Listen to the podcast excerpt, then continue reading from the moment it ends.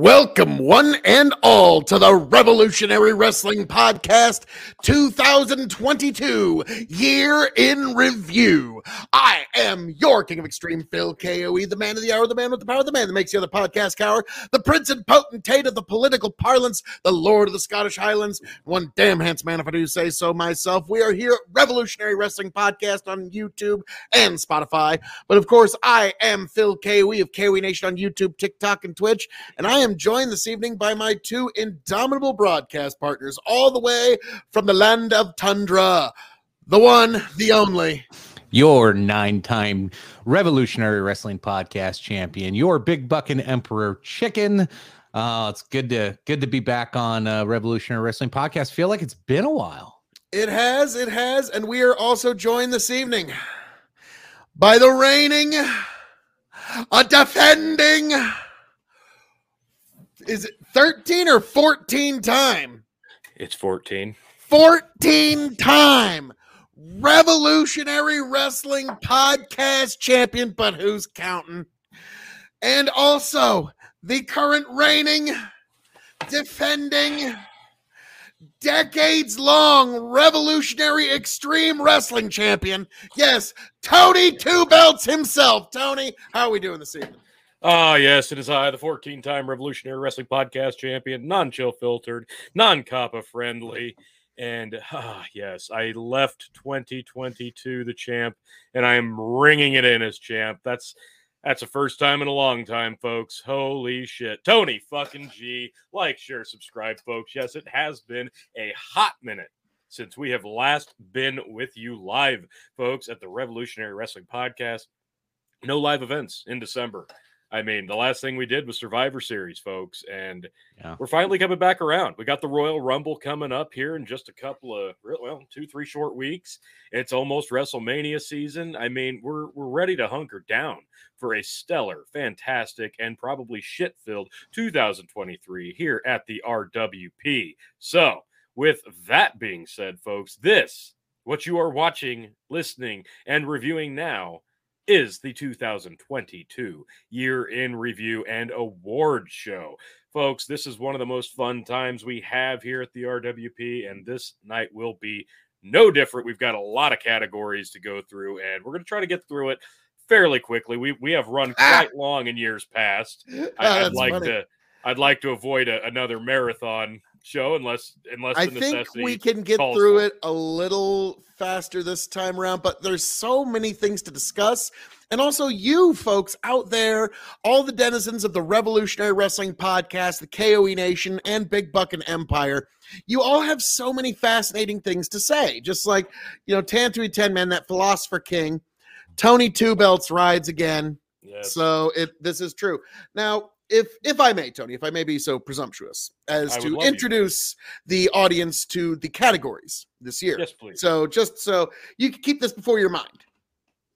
The rookie of the year, wasted talent, the worst wrestler, Hmm. best male match, best female match, best tag team match, best male wrestler, best female wrestler, best tag teams, best event, feud of the year, and wrestle shit of the year. What is the shittiest thing to happen in wrestling this year? We will decide, folks. There weren't So, zombies this year, so that's good. No, no, this was not uh this barely. was not a zombie year, thank God. And if there Barely. were, please nobody tell me now and ruin it for me. Uh, I was about to say, I'm sure like Pro Wrestling Guerrilla probably did something along those lines. Yeah, but that's fair. God, I mean, I suppose that just that, like, no spoiler, it wasn't, but you know, upon thinking, that probably could have been our nominee for Wrestle Shit of the Year any year, just Pro Wrestling Guerrilla. Yeah, pick a year, really.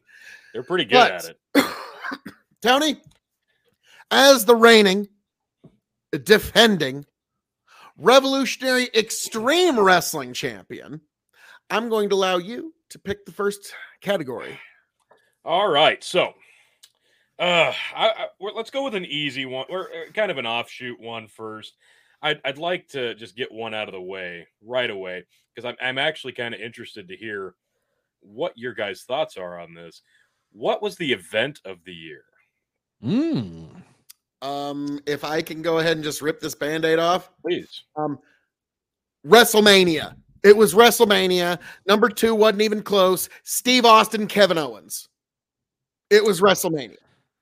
I yeah, I'm also going with WrestleMania. Uh, Oh, Obviously, God. this was a two night spectacle, and this is the first time since they switched It to two worked. nights that it actually lived up to the hype. We had a main event night one after a 19 year hiatus.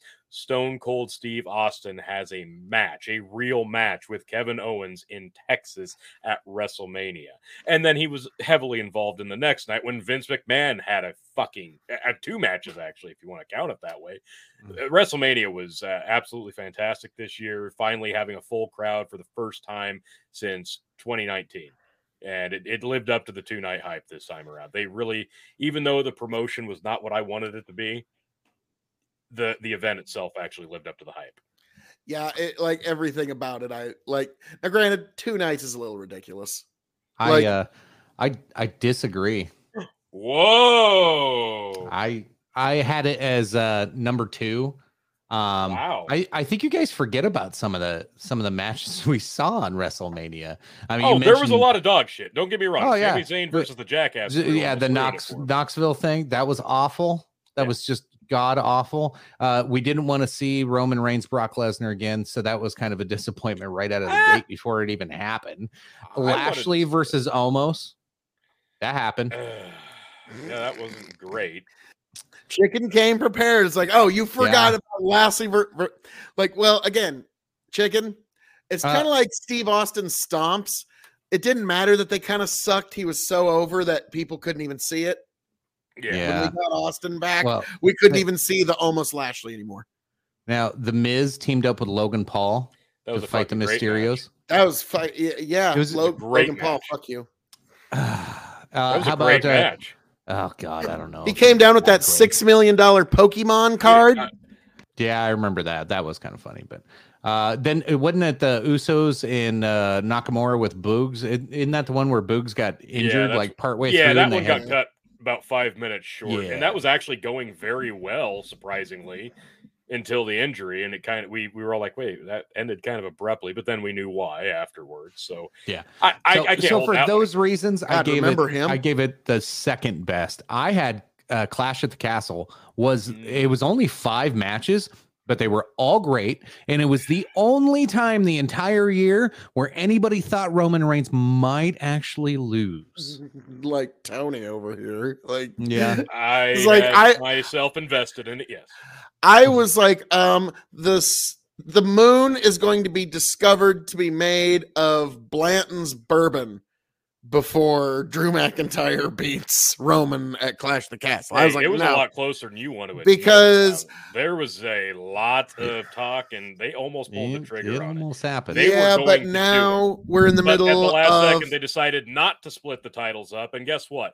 As we're heading into Royal Rumble, guess what they're talking about doing? Stripping Roman Reigns of the belt just so they can have both belts on both nights and not have. yeah, have Tony. Sorry, prepare yourself I- for the Roman Sammartino reign. Sorry, you, yeah, God. you're already way off on that. It's never no, going to happen. Roman It's San not gonna be- Martino. It's Well, happening, folks. It's not happening. You are go- you are witnessing You a keep up on And the historic this is why this run. this is why this goes three hours every year. folks. Yes, but folks, I, I agree no, though. Chicken. Roman Like, that was a Reigns, great this event. Royal Rumble will keep hope alive. All right, Anyway. Phil. So anyway, Tony Tony was agreeing with me there. I, I agree. Clash of the Castle, top to bottom, was fantastic, and it didn't deserve to be because it was one of those over the seas shows. I don't know. I for me that main event was so fucking good. The rest of the card was awesome, but Yep. for me, I, I got to stick with Mania just for just for the fact that they really did nail home uh, the the spectacle on this one, and it's been a while since Mania really held this high of regard. If Steve Austin wasn't there, then it wouldn't have. Stone Cold definitely puts it over the Oh, then the, then the whole event sucked with that. Oh, sorry. I, I, I like no. that. I, I, I honestly, other than the stupid matches and like like you said, almost Lashley, like there were a lot of decent matches. Yeah, but card. also, you know what WrestleMania didn't have that Clash of the Castles did? Drew McIntyre and Tyson Fury having themselves a duet. I think that's what does it for like, me. yeah, they had themselves Yeah. a little duet the uh, karaoke night. Really fumbled the fuck out of that. They weren't supposed Yeah. to show that. Yeah, that, I think that was to keep the crowd from losing their shit. But It was, but yeah, they weren't supposed to show it. They did. Yeah, that one left a sour taste. I, That kind of like gave Bane. me the Yokozuna Lex Luger vibes, where Lex like celebrates like he won the world championship, even though he won by disqualification. Yeah, it had Yeah. major Lex vibes. So We've got a two to one vote on this, though, Chicken. I don't. Yep, no, no. you. it's fair. WrestleMania was the second greatest event of the year, so it, it Honestly, you know, I'd have Clash at second. regardless, um, last year was a pretty good year for WWE events. Yeah. I mean, There not so much the office, AEW but the, the the events. AEW had a couple of good events too. Like they didn't disappoint. It was a overall, it was a good year for pro wrestling in in the major events. Yeah, uh, AEW though, like it. It was too much. Yeah, sometimes it's a marathon. Like they're just Yeah. trying to All of their like- events this year felt like they. A, Tony Khan treats all of his major four pay per views like their WrestleMania. Like it's, I have to get everybody on. He really they, shouldn't. they shove four people onto the four matches onto the pre-show and then 12 matches onto the main card and you could do just as much and get more over with the fans and give the fans more of what they want by doing half as much Yeah, It's and he was simple. not only was he doing that many matches, but then we had these trios fucking shit going on. So you got you had like six people in the ring at one time, and like Yeah. it wasn't even really a tag match. And there was no flow everything Yeah. every match that followed the match previous to it on an aew show took you out of the moment and it, it felt very discombobulated that's what i mean like you can do so much more with less cut the matches in half you get much more quality and the fans aren't exhausted by the time the main event rolls around like you have to knock out an absolute banger of a main event to keep a crowd that invested after Yep. four five hours I was about to say That's you got to make a banger main event half. just to cut down the amounts of yawns. yeah, Yeah. Like, cause yeah, they've like I remember Mm. it was literally Adam Cole versus Adam Page as one of the big main events after a CM Punk match. And like you and I were, you even looked at me and said, We have already seen every last one of these moves tonight. We've seen that, we've seen that, we've seen that. Yeah. He's some uh somebody hits a tombstone, so it's like, We've seen that, we've Yeah. like, yeah, so it, it- you kind of you, you, you put too many people on the show and you're going to run redundancy and, and the risk goes from zero to a hundred real fast uh we've got a spam comment my god i love it Hey. thank you promote the shit making out it. of us madigan yeah We're making it, folks. The spam We've folks are it. getting to our comments. And before we move on to the next uh, topic, gentlemen, what are you drinking tonight? Go ahead, Oh. I'll, I'll go first. Right now, I got a mixed drink of uh, Bulleit and just some soda, but I'm going to jump over to uh, a recent uh, review that we Ah, just did. The. Golden Sheaf. Uh, this is the Ooh. port cask whiskey. Uh, Nice. that's what I'll be sipping on the rest of the evening. well done. T, how about yourself? i'm i've got a couple of really low bottles of scotch that i've basically just been putting off on finishing so currently i've got the macallan 15 triple cask and i've also got just a little itty bitty left of balvenie caribbean cask 14 years so Nice, nice. uh, i hate We got- to see either one go We got good reviews of both of those at KOE Nation, Yes. folks. So check them out. And me, um, I'm just uh, working on this Heaven's Door store pick from Wine, Beer, and Spirits. I'm Love down to my last quarter Good of the stuff. bottle. love and I that stuff. figure, you know, why not? Why not? And I got some of the the, the finer stuff on display here, and also my Golden Sheep bourbon, William Larue Weller, and a Dalmore. Because uh, the other night I was just I was describing how water is the backbone of any whiskey, and so I figured having a Dalmore would be handy. So we move on to the next category. yeah phil why don't you pick with this one Hmm. Okay. So we did the something that's the best. Now, how about we go to something that's the worst? okay Let's go with wasted talent of the year. okay And uh and you were vexed on this. Were you able Yeah, to come well- up with something?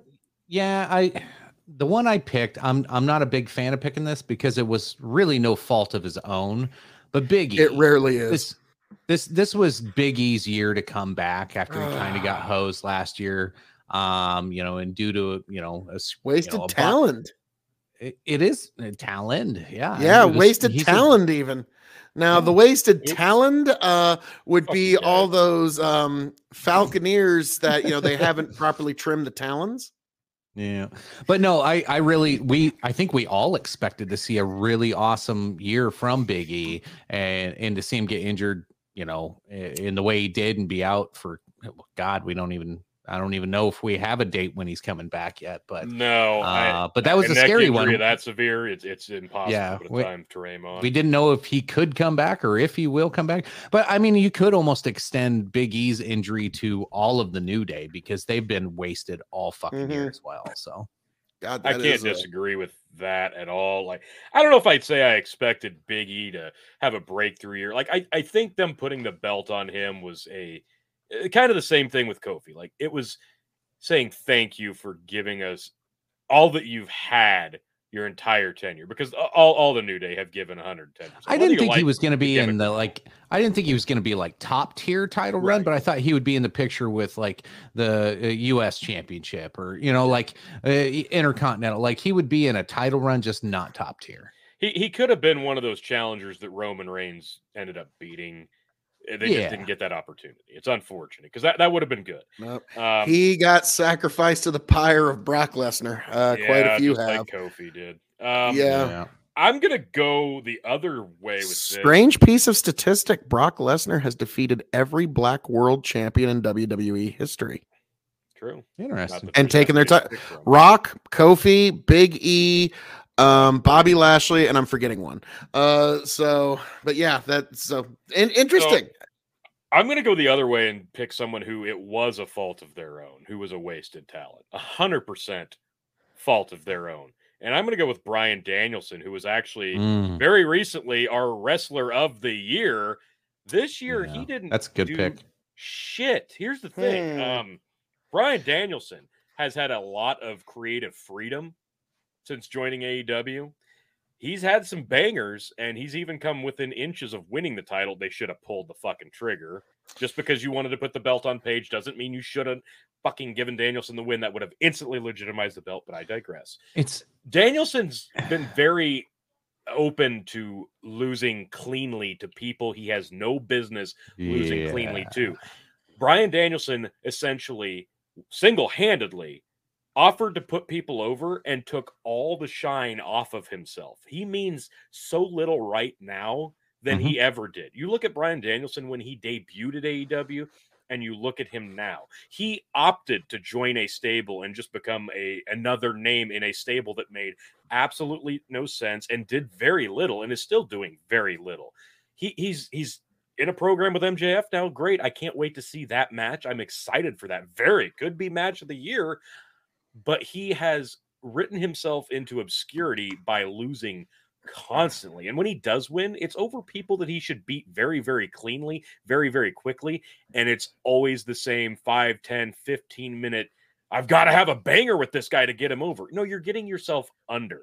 So not just Tony Khan, but also no, Bryan he's Danielson not working with Eddie Kingston. Bryan Tony. Danielson. That's- Jesus, that's how you get there. yourself under. This is this He's is almost exclusively on Being a Danielson camera shot with Eddie Kingston.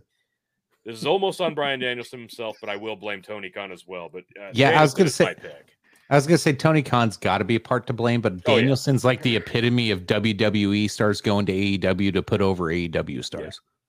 Oh yeah, that's well. Danielson kind of knows that any match could potentially be his last one. Yeah, So which why you wouldn't want it to be against Ethan Page on Rampage. now, Like, give me a fucking Boy. break. You're go out, go all out. right, guys, let me make That's my true. case here. The wasted talent. First half of this year. Shane McMahon. Fuck you. um no that would have been uh you could have made that case like several years ago in the early 2000s when he got pushed out of the company maybe but um Danhausen. no this is somebody that their year started off so well and then it just ended so badly like so incredibly badly and this wrestler has so much potential so much and he was on this perfect trajectory and it was kicked out from under him all for politics and backstage shit and stuff that was no fault of his own. One of the greatest future wrestlers, and in my opinion, almost undoubtedly someday, if he can overcome the office hatred for him, a future WWE champion or Universal champion, Austin Theory. That is my wasted talent of the year. He started off with such good momentum, but basically because he was Vince's boy and Triple H wanted to seem like, look, I'm going to give Vince's boys a spanking and it's a new beginnings today. Austin Theory basically got his nuts cut off from behind in front of everybody on the fucking in the world. And like he went from on top of the world to being everybody's bitch overnight. And so uh, i'm nominating I- austin in- theory. Yeah, I, Theory that's was a, my backup. Actually, that's a good pick, except for the last few weeks, they've actually done a good job turning that around. because vince is coming back Yeah. Yeah. sorry vince see we'll give him some wins on tv even you might have something there, but Yeah. no, no, they, like it was it was really interesting just see how quickly they were to take what you just described and flip him. And I- Mhm. I'm all in on it now. I love I love what we're seeing from Austin Theory over the last few weeks. What little bit I've seen of him, like I've I've been, yeah, let's more. I want you know more. of that was the I- first that, that was the last thing that vince like all right hunter guess what if you want to sell the company you need my permission to legally do so for any of the broadcasting rights. I'm coming back as chairman. We're getting rid of these two people on the board. All three of us are on the board. Oh and one more thing. Austin theory goes over tonight like, you know that was a lot, and then hang up like so yeah The thing so- with Theory, though, for me, like he was. Oh, he. Don't get me wrong. He was my second pick for this before Danielson slid up uh, up above him. But with Theory, he was getting the push. Yes, he was a pick from Vince, and Vince even was on screen with him. He at least did manage to win the U.S. title. He was he had the money in the bank briefcase. Granted, he he wasted those things. He ended up winning the belt back. I mean, he he did do things that garnered some merit, even though he was booked very very weakly. He was made to look like the the simpleton that gets his ass kicked, tries to take advantage of a situation but comes up short, like with the money in the bank. But he was at least put in a prominent role. He had a lot of mainstream level match, like the the triple threat with Lashley and Rollins, was one of my most recent favorite matches on pay per view. So I I can't say he was completely wasted, though he was really really really really wasted more than he Yeah. should have been because he is a future world champion, hundred percent. Now, curious, gentlemen, are either of you two, and we just lost T. Um, now, chicken. Uh, this is the moment where one of us three has to move a little bit. Now, I'm tempted to move in your direction with Big E, but like when it's an injury and it's not that guy's that's- fault, it's kind of hard for me to say that's wasted talent. That's a wasted opportunity. That's wasted momentum. And that's been the story of WWE this year. Anybody that seemed or last year that seemed to be getting some momentum got hit with a big injury, Mhm. whether it be Cody, whether it be Logan Paul, whether it be I mean just anybody, uh Big E. True. Like so to me I have a hard time moving in Big E's direction No, just I for that. Um now chicken. Uh did me or Tony persuade you towards our direction? I I think uh, I'm gonna lean more towards Bryan Danielson. Um, as as I mentioned, you know, Austin Theory, yeah, good chunk of the year was wasted, but it, it seems like they've turned that ship around in recent weeks. Um, to where I don't think they're gonna turn the ship around on Bryan Danielson. I, No, You know what? Like I know I'm outvoted here, and don't get me wrong, my pick is still for this year still It's a good Austin pick. Theory. Oh yeah, But it was my I'm- it was a coin flip for me at one point. I'm going to have to agree with you, Tony, because Bryan Danielson is far more self-inflicted. It is, and that it's what's so frustrating that's- because even though he was not booked to win the world title, and he had a couple of good matches, really Hangman Page's two best matches in a long fucking time, and none have come close since.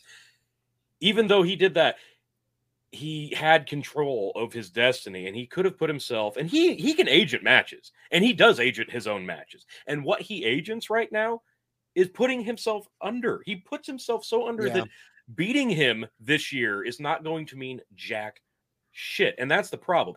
Coming into this MJF feud, that's what really pisses me off because Bryan Danielson should have had a ton of fucking shine on him. And You're gonna hate this comparison. Nothing right now. Bryan Danielson now is like the Bray Wyatt of WWE like three, four years ago, where like it didn't matter win or lose, the character doesn't change.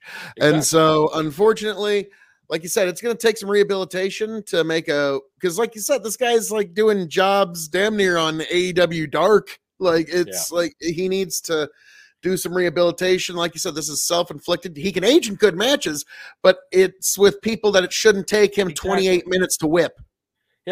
And and that's the frustrating part because we had him as our wrestler of the year. He competed in two companies, WWE and AEW, and he had fucking bangers all year. You Mhm. know, I think All year. mostly because he was our wrestler of the year, and we can't point to anything he's done this year that's yeah. of like huge note. was a I bad think year for him. this is. I mean, it's been a bad year for a lot of us, Bryan Danielson. I can, I, you know, I can certainly identify. But it's new year, it's a new day. So, Bryan, I think you can do it. You can bring us some banger matches, and uh God, we didn't get him versus CM Punk. Oh, that's going to be coming in a video I'll be dropping here when I finally have a chance to record it. The 10 matches that uh, AEW didn't do when they had the fucking chance. And it's going to be scathing, folks. So like, share, subscribe boy. to catch that video because you're not That'll going be to a want to fun miss one. that one. All righty. So, wasted talent of the year, Bryan. Danielson for 2022. And Bryan Danielson, that that comes from that that Yeah. that hurts. That hurts all of us to make that. Seen Now, him live several times now, and he's Yeah. as good on TV as he is in person. we got to see to say this, team. it's- Oh hell no! We got to see we got to Kane see and him Bryan versus the Danielson. Fiend in a fucking strap match. yeah, but like Tony, we Oh. got to see him and Kane tag team for basically the last time. That's where you're never going to see. I would that hope again. it's the last time. All right, chicken. Uh, why don't you pick a category this time? Let's let's go with feud of the year. Okay, okay, I like it. Um. Well, I, will ri- I'll, I'll I'll kick it off here. And all and uh, I I don't know if there's a single one, but I'd just say everything Seth Rollins did, Hmm. every feud he's had this year, he's he's put over the right Been people. very consistent. He's been yeah, he's been having killer matches, heel or or face. The crowd is fucking all over him. Like he's he's un his I'm there's trying nothing to the guy can't do right now. Is doing Yeah. real like like he's the one guy that made you believe. Okay, he might get under Roman's skin so much he might actually fucking sneak this out the hair of his ass. Like he was the one guy that actually made like I knew it wasn't, but he made me believe Right. made me believe. And that is the beauty and the magic of wrestling. So, yeah, Seth Rollins, great fucking wrestler with anybody. So, that's I an think interesting pick. Plug in Cody Rhodes. I mean, if you had to put a name with the Seth him and Rollins, Cody's feud was great. it, It was amazing. Yeah, it was. It was the build. It was the every match was different, and everything they did felt important. So yeah, Ro- Even the that, Rollins pick, Riddle feud, as short as that was, it was still okay. It was still pretty damn good. You're right. Rollins had a That one actually, for a minute, year. like when they started getting personal, is like, okay, nice. It was that old fashioned pro wrestling saying of say what you will about wrestling. Those two guys are mad. Yeah. And uh, like, what else you need other than that? So, yeah, I'm going to have to agree that that was a good one. That was a good one. But, Tony, who do you nominate? Uh, for me, uh, it's not even close, It- and it, it has to be this for me. It, it's MJF versus CM Punk because nobody in the last decade has come this close to nailing every single piece of promo work, interaction they have had with their rival, every match that these two guys have done. Every promo got better and better and better and felt more and more real and more honest and felt raw. And by the time they'd actually get in the ring, MJF beating him twice technically in one match, the first time Punk loses since coming to AEW, just the the way that they were both feeding off of each other, that classic heel work from MJF, who's just way younger than all of us, and that grizzled veteran baby face amazing work of CM Punk doing exactly what he needed to do to get his partner over in the match. It was so fucking good.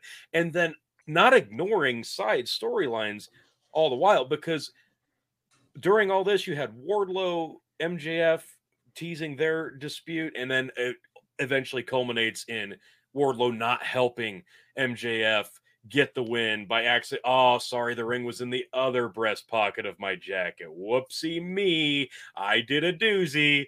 And Punk winning the title, even though he claims he didn't even want it to begin with, but he knew since Danielson didn't want to take the fucking thing, somebody had to get that damn belt over. And Punk was the guy to do it. But then he, of course, got injured. Things got held up short. We almost got to see MJF get his win back against Punk before all that mm-hmm. chicanery happened. But for me, the two matches that these guys had, coupled with all of the work that they did in between and after, there wasn't anything that has felt more pro wrestling than that for me in a long, long time. And can we can we say uh, for any AEW fan out there, I get why they love Dean Ambrose. I don't. Well, well, who else was gonna who else was gonna pick up everything every time it fell apart this year? I'll Like, give you that. Ambrose, thank God it was him and not Jericho. I'll say that. about Yeah, say, like Dean Ambrose, like, man, sometimes it's good to be the backup plan. Yeah. Yeah. like, yeah. uh, so, um, Second my- bad. guys like it took me a long time to decide um because it was between two and what's fascinating is neither of them technically took place in the ring but they were far more consequential to this year than anything um and i was torn between cm punk versus the elite so technically cm punk and ace steel versus kenny omega and the young bucks and Don't they're forget Punk's backstage dog. uh, yeah you throw the dog in there Steel's too Wife. but then I thought, I think the uh, Vince McMahon versus Nick Khan might also, but in the end, that feud didn't destroy the company. It's still gonna probably be sold because of Nope, it. shares are up and Vince is back. I I know, I know. Stocks are up twenty fucking percent Yep. on the announcement that because the way that uh, any publicly traded company works is the owner of the company has to convince everybody in the world in the stock market that they are Willy Wonka. They're the one that just makes this shit all work. And Vince kind of proved he built such an efficient machine that it didn't need him. But when it came back, everyone's like, Willy Wonka's back. Yay. And so that's what the stock market did. And yeah, so Vince has uh, played that Pied Piper game perfectly because what a shock that a pro wrestler would be able to fool people about publicly traded value than anyone else. Um, but I'm going to go with CM Punk versus the Elite because that damn near destroyed the company and they still haven't recovered. my my one gripe with that now granted i i will be i mean I, that's not gonna be the last you're gonna hear about that tonight i'll, I'll i will give you that spoiler um for me though like they didn't even sniff each other on television like barely had like second glances at each other They did bite television. each other though. Well uh, off television yes that that's my only problem here and it, it was a real shoot feud i i get it i, I it, it would normally fit the bill for me and it, it was the most important feud technically but the guys never even had matches together and they probably won't i mean punk's kind of opened the door a little bit you know And Punk might be coming back to AEW anyway. that's what i mean he's trying to open the door he wants to do Punk's business. going back to They fucking WWE. don't. i hope he does i I don't hope not. at this point i don't even care i just fuck these Triple H will come out of retirement just to beat him one more Ah. time. No, I want could- Punk to go could back to get- UFC to get knocked out again. if I'll, I'll say this if if punk can come back to aew and bucks and omega can see past their own horse shit and do business that would automatically make 2022's feud of the year elite versus cm punk for me but since they never even had Might as well use the drama for some views. i uh, I think Tony's onto something. It might be smart for him to go back to AEW. They Yeah. use that real life drama to build a fucking feud for the next year. So instead all of right. with matt hardy edge and lita Now, unfortunately, like so, chicken. Tony has nominated CM Punk versus MJF. I have nominated CM Punk versus the Elite. Uh, one played out. I hate the that both of you have CM Punk in this at all. I know, and unfortunately, it's going to come down to you to decide because Seth Rollins, just in general, I'm sorry, chicken. That's just too broad. I mm. can't. I can't co-sign that. and I think Tony would probably agree with me there. Am I am I am I off on that If you if you just say Cody, I I think the argument would be stronger. But I I- I didn't disagree though. Seth Rollins had a great year. Okay, I'll go with Cody because I am not gonna vote for anything to do with that jackass. Okay, so Wow. Tony, Wow. I will not give uh CM Punk any love for Now, anything Tony, this year. MJF was He nice. put a he put a scar in pro wrestling forever. That's like everybody's gonna remember that good or bad. Like that's it's it's not a good scar. It's an ugly one. almost like it's the worst feud of 2020. It's not a I mean, feud. T T. I It's mean, when you take a feud too far and fucking ruin it. a Yeah, feud Elite that's did gone that, too huh? far. Sounds like the feud of the year to me. Uh, Okay, give, me some credit here. I'm doing my best. you can fucking, try, Phil. I'm just I'm gonna ask you, what was your favorite Punk versus the Elite match?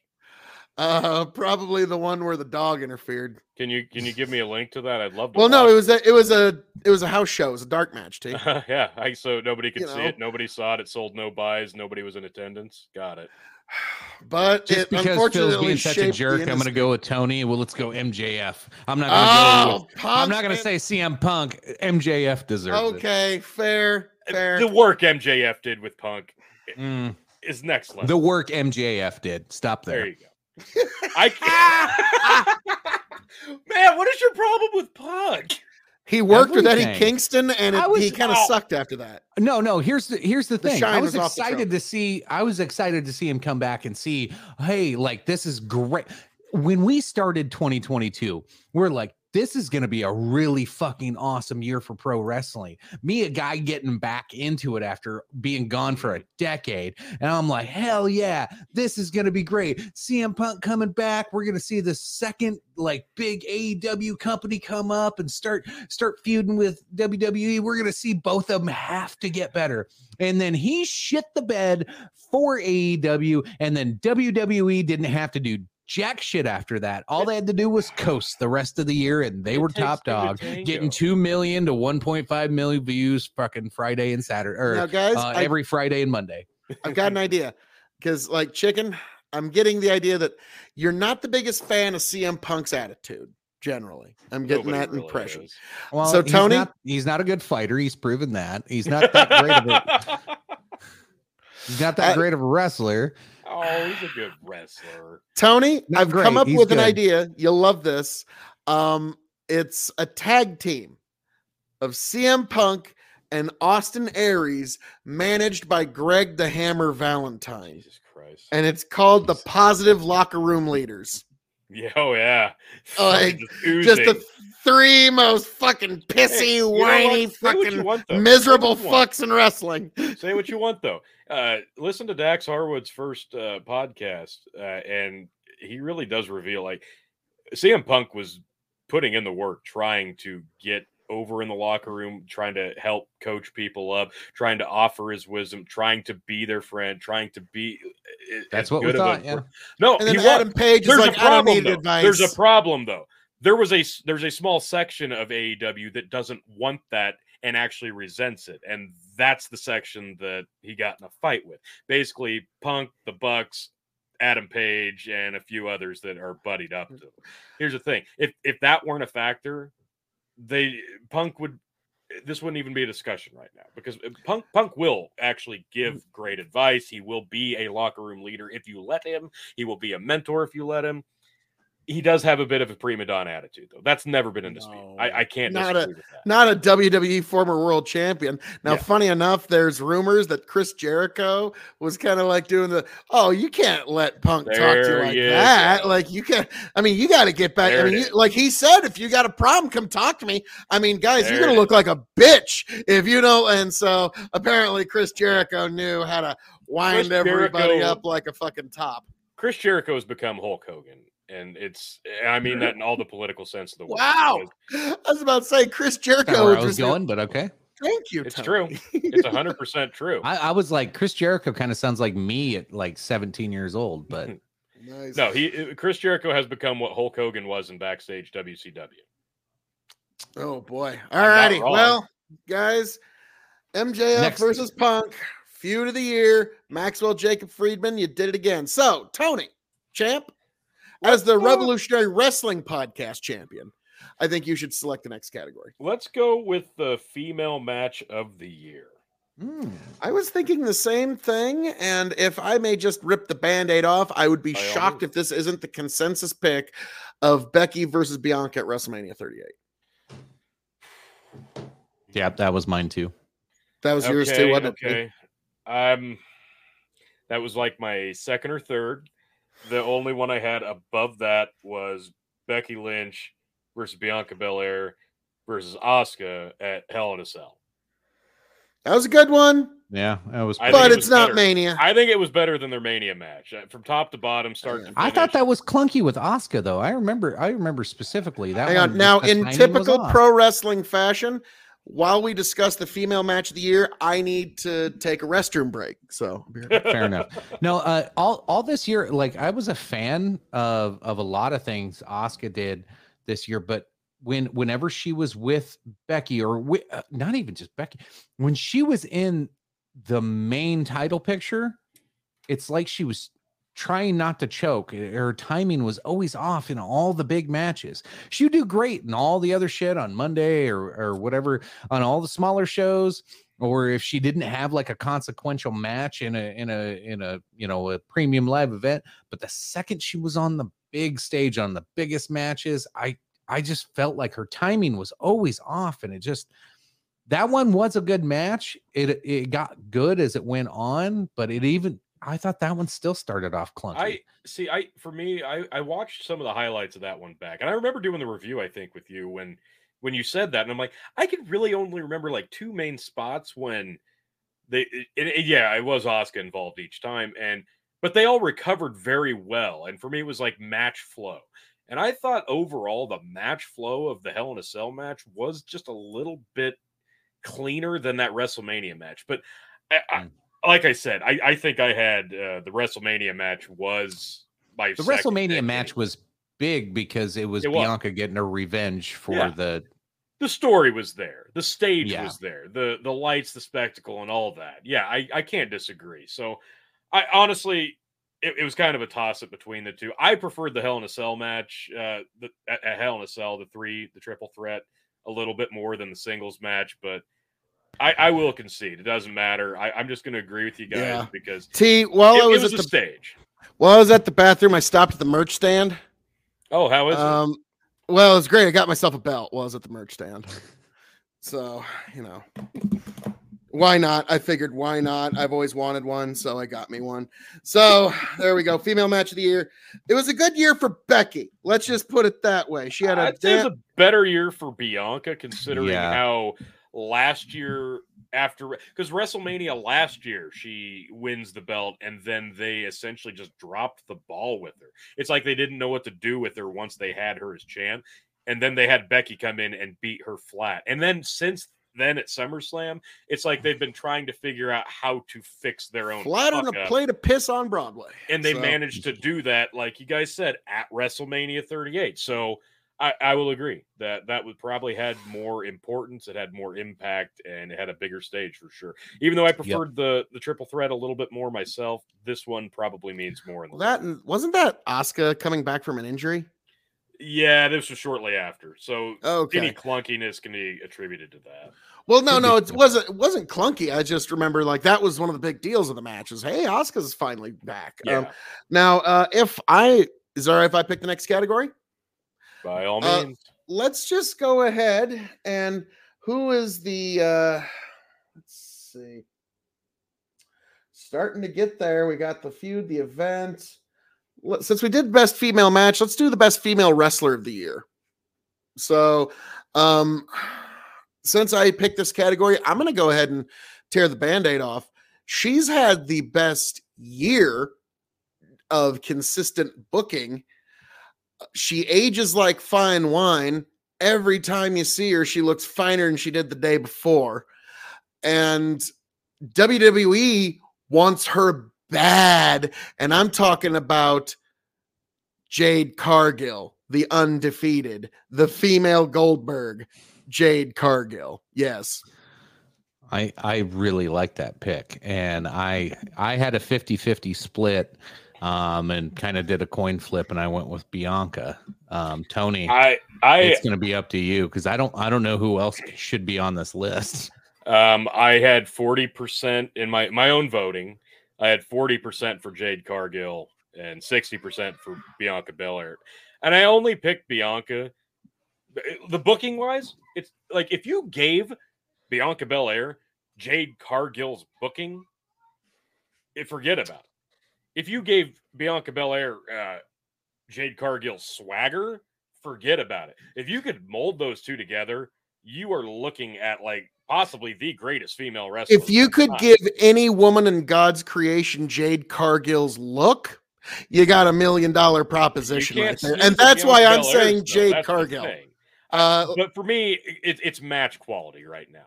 Like next year, I think Jade Cargill's probably going to be the consensus. I, I really yeah, do. I But think for so this year, for 2022, we just talked about it. Bianca Belair had that Mania match. She's had two big Mania matches, wins, title wins, mind you, in a row. Plus, I was talking about a triple threat match that uh, And she can I throw three women around without a problem anytime. And yeah, like she's like let's the strongest. not talk about war games right now, dude. And even her, even even Bianca got a lot of the stink off of her that was in the stink of, of the women's war game match. Like she avoided a lot of it. I, I think overall, like granted, War Games was Jade, like the Jade worst. of them. Cargill's Goldberg run, the booking there, it's perfect. Uh, Well, the undefeated streak is perfect. Uh, some of the things that they're doing to get her that undefeated streak are definitely Bianca not ain't undefeated. uh, but I think work rate right now. It comes down to work rate between these two for me, and it's not quite there yet for Jade, though she is so much closer than some people Uh, want to admit. Chicken came back from the merch stand too. I, I, I couldn't be the only one without. Yep, yep. Now Tony's the only recognized champion at the moment. I mean, I'm the KOE champion at the moment, but yes, we got to show off our belts at the year-end review. Uh, so okay, so basically, Tony, you were 60-40 in favor. So Jade loses by 10% is it's basically close. what you're telling me. I, I honestly, I'm telling you right now, she's my early pick for next year. And actually, it's a good time to mention I'll be doing this again this year. Phil, do you remember last year? Do you recognize this? Hmm. Oh God, damn. The this the is envelope, the envelope that I filled out for my predictions for the winners of 2022. And we will be opening that here. Oh, Oh dear end. God. That's right. I wrote KOE so I would know it was me that Yep. signed this it, is it. and sealed it. And, and I'll, Oh, I'll tell wow. you now, spoiler alert, my envelope for the next in, in a year is going to have Jade Cargill for female of the year. So yeah, Yeah. I, I really like her chance. Zero It- it percent was chance I remember that though. Sorry. T. That's fine. Um, It'll- that's- it's, it's on video, Phil. yeah, chicken, Chickens. chicken picture. all right. No, no, I'm I'm looking at my next event list. Oh, Sorry. okay. All right. Like you don't have to take a picture. This is being recorded. so, chicken, what do you got for the next category, sir? Please. um, let's go. Let's take it down a notch here and let's bitch about some stuff. Let's go with wrestle shit of the year. Oh baby, coming in. Who's hot. going first? All right, let me get the graphic pulled up. Chicken, you uh, you, you it's your I- category. I'll- you pick I'll who be goes ha- first. Uh, I'm gonna I'm gonna go with uh, Ronda Rousey versus Shotzi. Oh.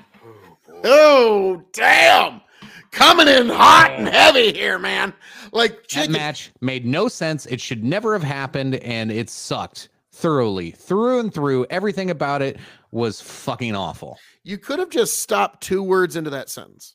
I yeah yeah yeah. True. My pick thing. is Ronda man. Rousey. Ronda Rousey. Yeah. Uh, Ronda's had a terrible year since coming back. On it, like coming back at the. Mhm. She's been so that uninterested. Shotzi in one was everything does. specifically terrible. And Shotzi's terrible. Yeah, everything about that was fucking awful. I hated that match so much. But there was one Ronda match I hated more, and it was actually my second runner-up pick for Wrestle Shit of the Year, and that was Ronda versus Liv. That one was That fucking. was pretty bad. That one was fucking God, mind-numbingly insulting to the viewer. Mhm. I, I and I thought nothing could possibly top Ronda versus Shotzi, but Ronda versus Liv, that Extreme Rules match was That it was pretty bad. fucking do you suppose like Ronda's tried- doing this as like a way rib at this point to see how bad she can make the match just to like pop the the girls in back? Like I, I could almost see that at this point, but I, Um, uh, that- that, was my backup pick, though. Oh, okay. Bill, go ahead and give us your pick, and then I will reveal what I am picking as my. My pick for the wrestle shit of the year, the worst thing to happen in wrestling this year, even though there's a million reasons you'd want to say no, you know I'm absolutely right. Vince McMahon's investigation into sexual misconduct allegations that resulted in over 15 million dollars in payout that was resulting that resulted in his eventual removal from the board. Yeah, sure he's coming back now, but that didn't happen in 2022. Yeah, that, that happened in stains there. 2023. So he was removed from the board for sexual misconduct allegations, a stain on the entire business. One of the most like just shuffle fuck. Stephanie was gone, then she was running the company. Triple H was gone, then he was running the company. William Regal was gone, now he's vice president of the company. So, folks, uh, the, the 2022 Wrestle Shit of the Year is undoubtedly, undisputedly, the Vince McMahon sexual misconduct investigation and allegations. So, Vince McMahon is my nominee for Wrestle Shit of the Year. Change my mind. I have I have one counter to this, and that would be that since Vince McMahon was forcibly removed from the company, forced into retirement, it was right about the time AEW basically started dropping the ball that had been handed to them for the better part of a year. Yeah, that was pretty sad. Really, really hard. And right about the time that Vince was forcibly removed into retirement, that's when people who were removed from WWE started coming back to WWE. That's when interest in WWE started coming back. That's when WWE's product Johnny on Saint television started to improve. Once Vince McMahon was removed from creative control, WWE's product has vastly gotten better on a week to week basis. Now, don't get me wrong, everything that Vince McMahon did, it's despicable, and we knew this, and we knew something was up for a long time, and we probably just danced around and ignored it for a long time. But coming it, having it all come back out to light, yeah, is just an ugly reminder that Vince is a horny old bastard businessman on the biggest stage, and it's it's not forgivable. horniest but stage. guess what? I, I know it's not. you. I know it's not qualifiable since he came back in 2023, but it was less than six months, and he came back because he could. And yeah, it might be to get the sale, whatever. But the lasting impact of the scandal of Vince, it's going to be a complete afterthought once it's all sold. And the product itself, it got better once Vince left. The stock So, so what's your the, wrestle shit? the stock market disagrees though. So I No, mean, I'm stock sorry. market's gone up since Vince. Uh, since he's returned. It's gone up 20% since he announced his return.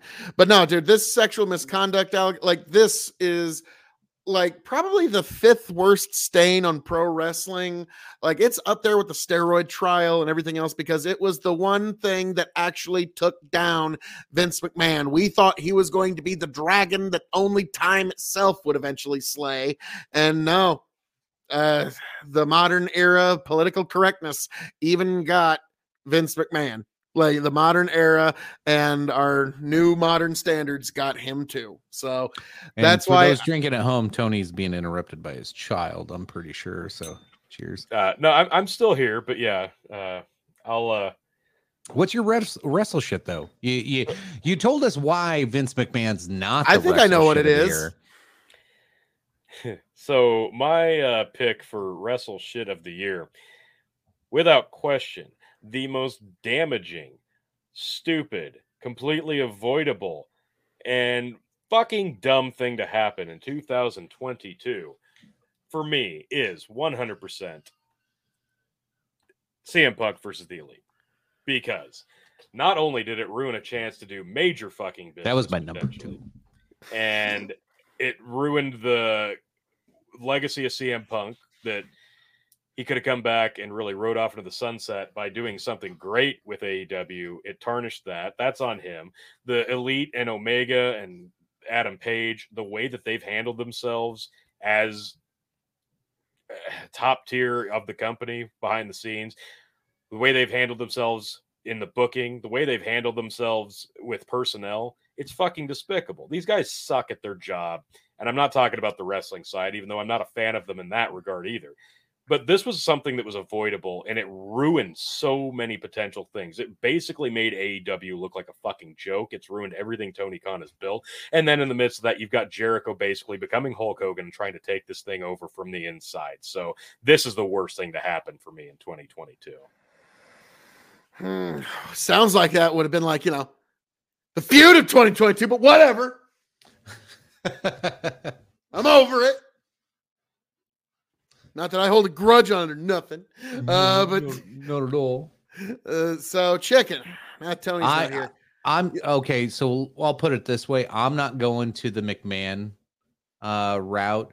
I know Ronda was a huge shit this year, and I do kind of agree with Tony's pick. Um, as much as like the McMahon thing was pretty bad, but things did get better.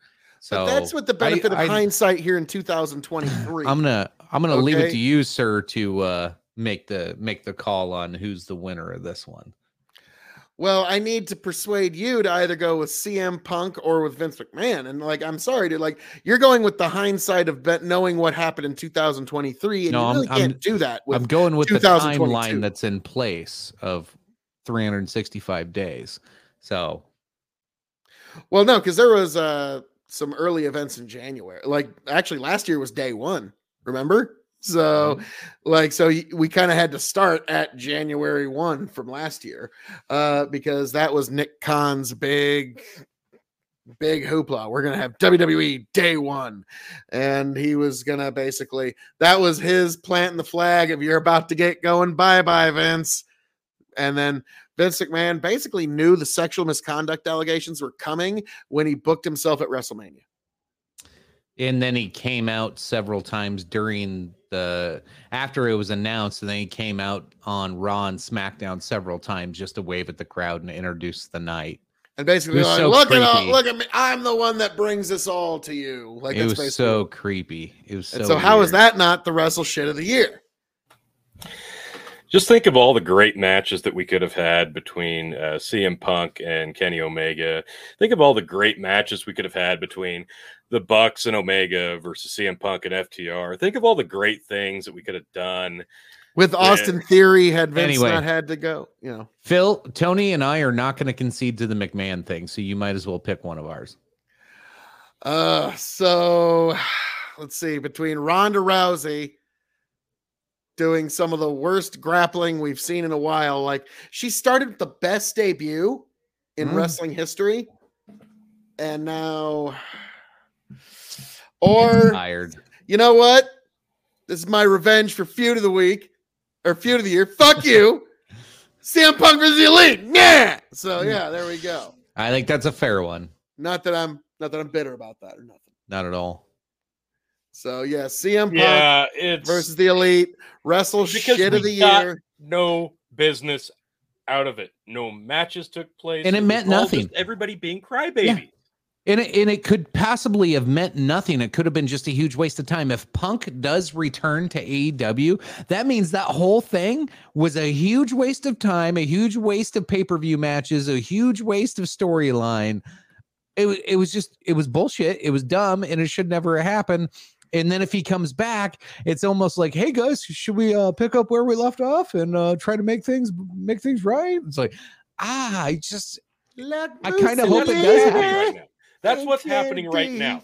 Punk, Well, because- Punk, yeah. this, this speaks volumes to Punk because he, he should be fine. Don't get me wrong, Tony Khan, if he wants to stay, you in know, if you heard that fine. music hit, everybody would pop though. They're going to come back to AEW, and he can do business, and he's willing to. He said this because he's he knows the score. Even if he hates a fucking person's guts, he can still go through with the goddamn match if he knows it's going to do business, and that's what it's going to do. Kenny Omega and the Bucks, they can't fucking do that because they're fucking assholes when it comes to booking, and they're not going to put over somebody else for a second. Punk's probably going to lose that match if by chance it were to ever fucking happen because they're not going to be willing to do the job. One and two, the booking of the fucking from the elite. We'll get into that later as well. But Well, not, Tony, the reason that Punk versus Omega never happened is the exact same reason that Hogan versus Austin never happened. That's Yep. because Hogan knew he couldn't position himself in a way where he'd walk away with the win, and Kenny knew he couldn't position himself in a way where he knew he couldn't walk away with the win. I think So- Punk would have gladly lost that match. Uh, No, I'm serious. I'm dead serious. maybe before the bad feelings started setting in. I think but he's, I think now, he'll still lose the match. now if he comes back, I think Punk's gonna make Kenny do the job, whether it's so. good for business or not. I Like I, think just so. If, Well, if that match see. happens in 2023, I would I would pick Omega still. I, you know, if I was punk, I would just be, you know, unsafe work environment. How about you just buy me out of my contract and I just toddle along in my merry way? And I think the no compete clause is the only holdup to all of that.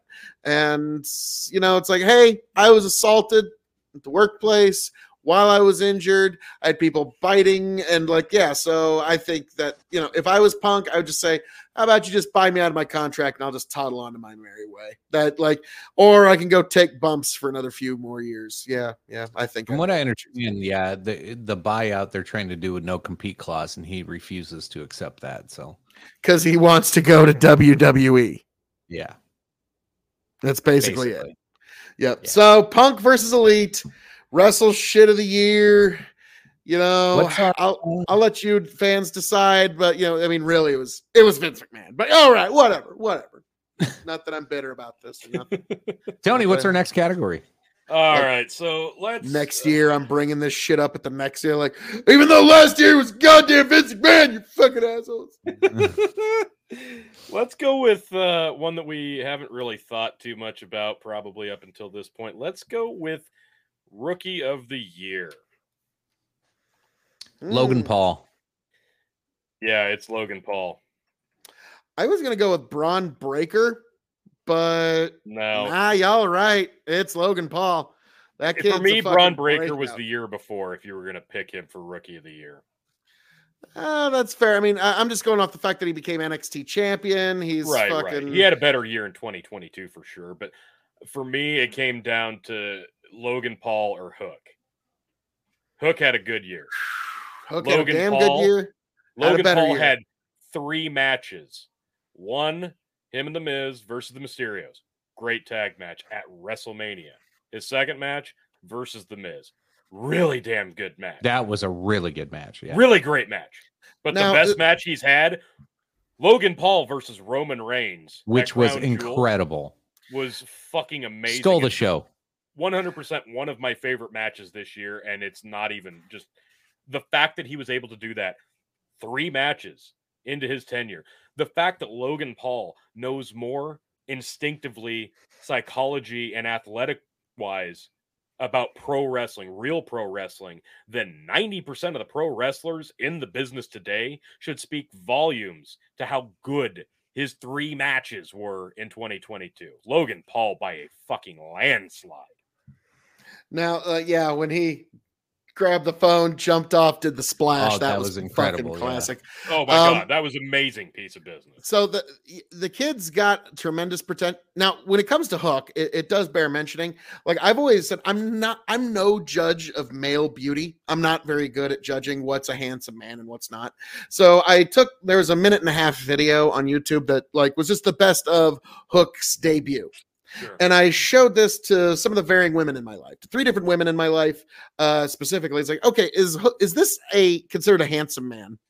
And all three of them were like, yes, that's a very good looking young man right there. And so, yeah, Hook's look. Hook has the fucking look in spades. and, and so- the athleticism, but a a strange chemistry that True, you're not true. used to seeing. He, he's he's got a different vibe than most wrestlers. First of all, none of us can believe that that came from Taz. Oh yeah, no, hundred percent. He's got to yeah, be. that's a good point. Like, I there's gotta that, like, that, yeah. Jesus, like, wait, that came from Taz, that short, stocky little thing that tried to impersonate the Tasmanian devil. Yeah, until he gets in the ring and starts wrestling, you wouldn't even remotely see the resemblance. But once he actually starts wrestling, I I can see the same. The resemblance is here, and that's it. Yeah, The nose and the eyes, and a little bit of the, the eyebrow ridge. That's it. That's the only. Oh, we all got to take. Everybody take a drink. Another drink. Get your widow, kiddo.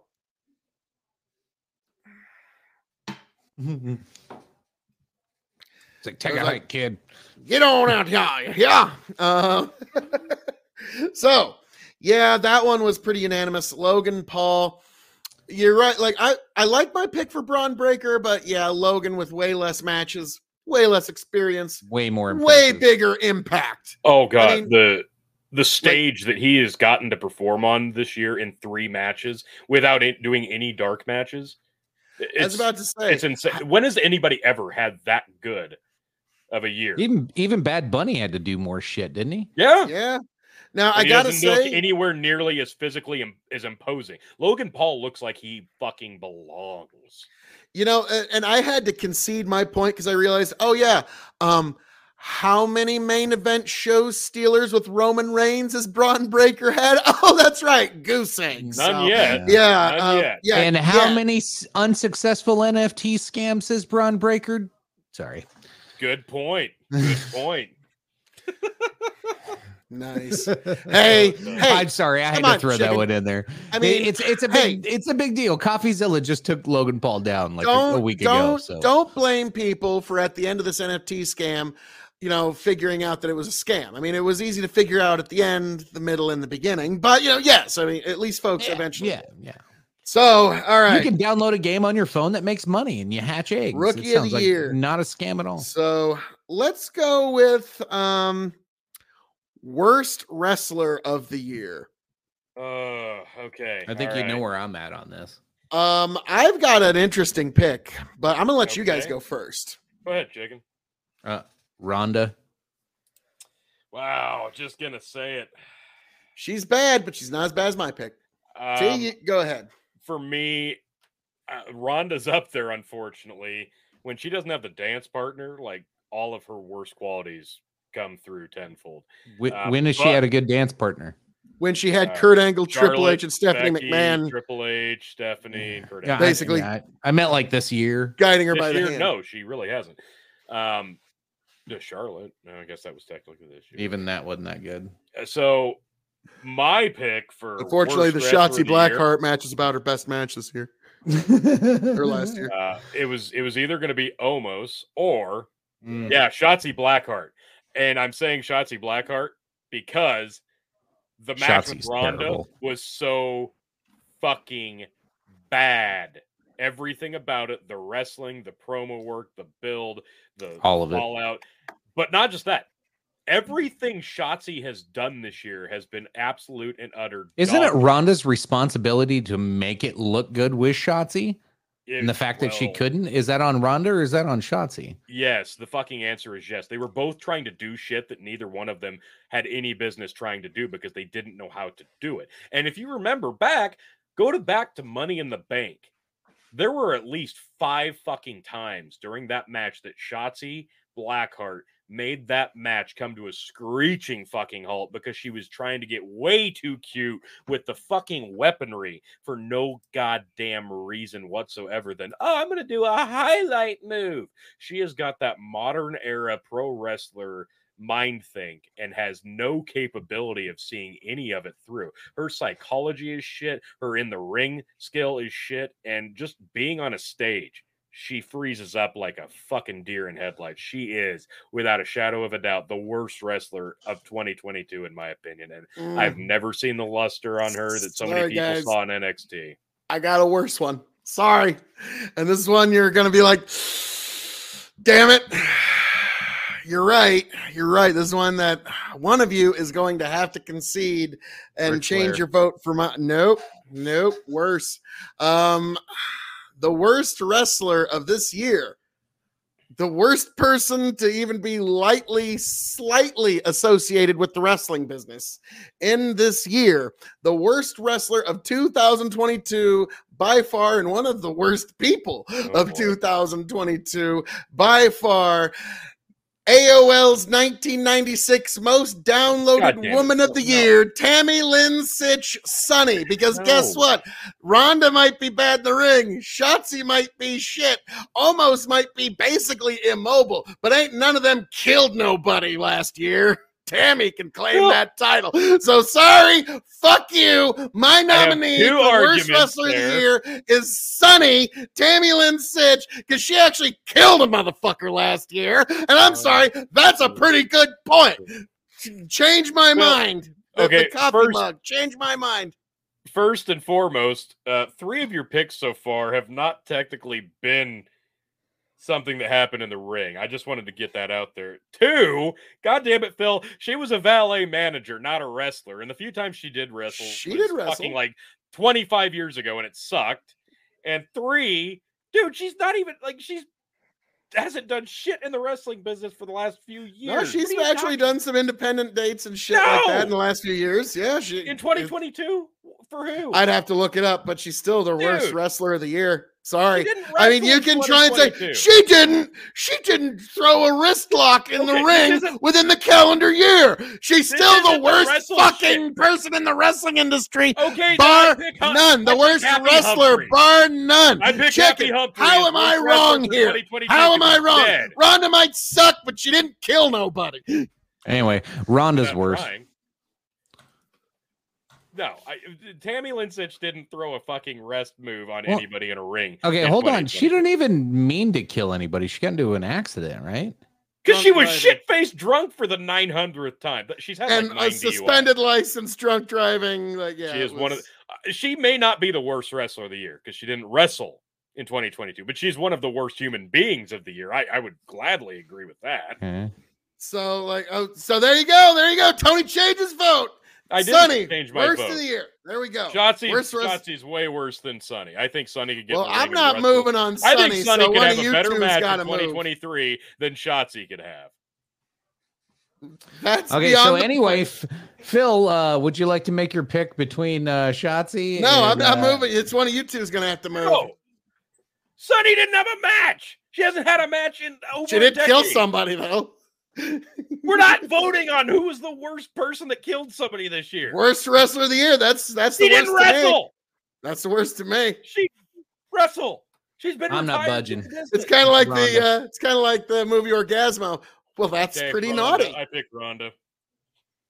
Boom, Ronda wins it. Jesus Christ. No. I, Sunny might have been the worst wrestling personality of the year who killed somebody. And folks, this is actually how legislation gets made in the House and Senate. Oh, it's not tag team match This is actually like this is actually how it works. As much as I hate to say, I refuse to go to that side. I'll fucking go this way. I mean, Yep. just because uh, Ronda was involved with uh, some of Shotzi's absolute worst, yeah, I'll go with Ronda because she's Ronda's made nobody look good. Every match she's had has been hey, bad. Trey with a great. The cops had to wrestle the bottle and wheel away from her. Uh, yeah, well, there was no referee present. Well- it was an unsanctioned match. Yeah, Well, totally unsanctioned. Well, I mean, so is most of As Moxley's was- matches. As was Punk versus the Elite. Mm. God damn it, Phil! Start picking things that actually qualify. you fucking asshole. All right, the uh the word the the best wrestler of the year, uh the the WWE stock move in September. Like, God Jesus. damn it! like nope, Oh nope, my nope. All right, so All Phil's nominations are like tongue-in-cheek jokes. You're fucking asshole. I think we need to do tag team match Yeah, we're gonna Okay. do because I know team Phil match. didn't watch these. Because I think I know what Tony's gonna pick, and I think I know what I'm gonna pick. no, I actually watched this one on YouTube uh not too terribly long ago, actually over the the holiday season. Uh and my pick is Tony. You're finally gonna like one of my picks. Oh, thank Christ! It's going to be the Briscoes versus FTR tag team dog collar match that they just did in December.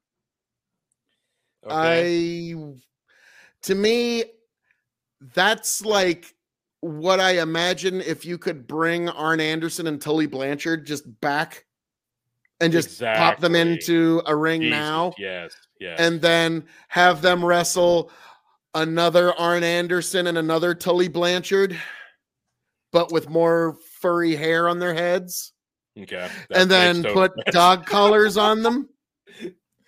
That would be the kind of match. Like, so yeah, I was it was one where it just it just held my attention and I just was able to kind of chill out, relax, drink a dram of William LaRue Weller here, and just enjoy the match. Like, uh, you know, my kiddo was pacing around listening to stuff on her earphones. I was on my laptop here watching it and had a good time. So, yeah, that was definitely a worthwhile match to me, and I thoroughly enjoyed it. And I'm having a hard time thinking of a tag team match that stood out more uh, in my mind. Like, uh, like I'm sure like recency bias has something to do with it, Mhm. Sure.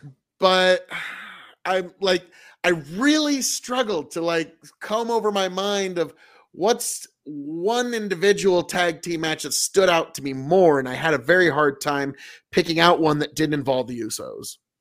You know I I will mean? say But, this like, before I let Chicken say anything. Uh, 2022 overall for tag team wrestling was really very lopsided in terms of quality. Mhm. AEW was great for tag matches. Oh, yeah. I, w- eh, if you look in like, well, Wonder they Woman. have the best tag teams. They Yeah, didn't that- always put on the best matches. Chicken. I'm going to let you go next before I make Swerve and Our Glory had a pretty good match earlier this year. Yeah, they did. Uh, I'm gonna go did. F. I'm gonna go FTR and Briscoes as well, but it's gonna be one? the uh, one from Ring of Honor in July.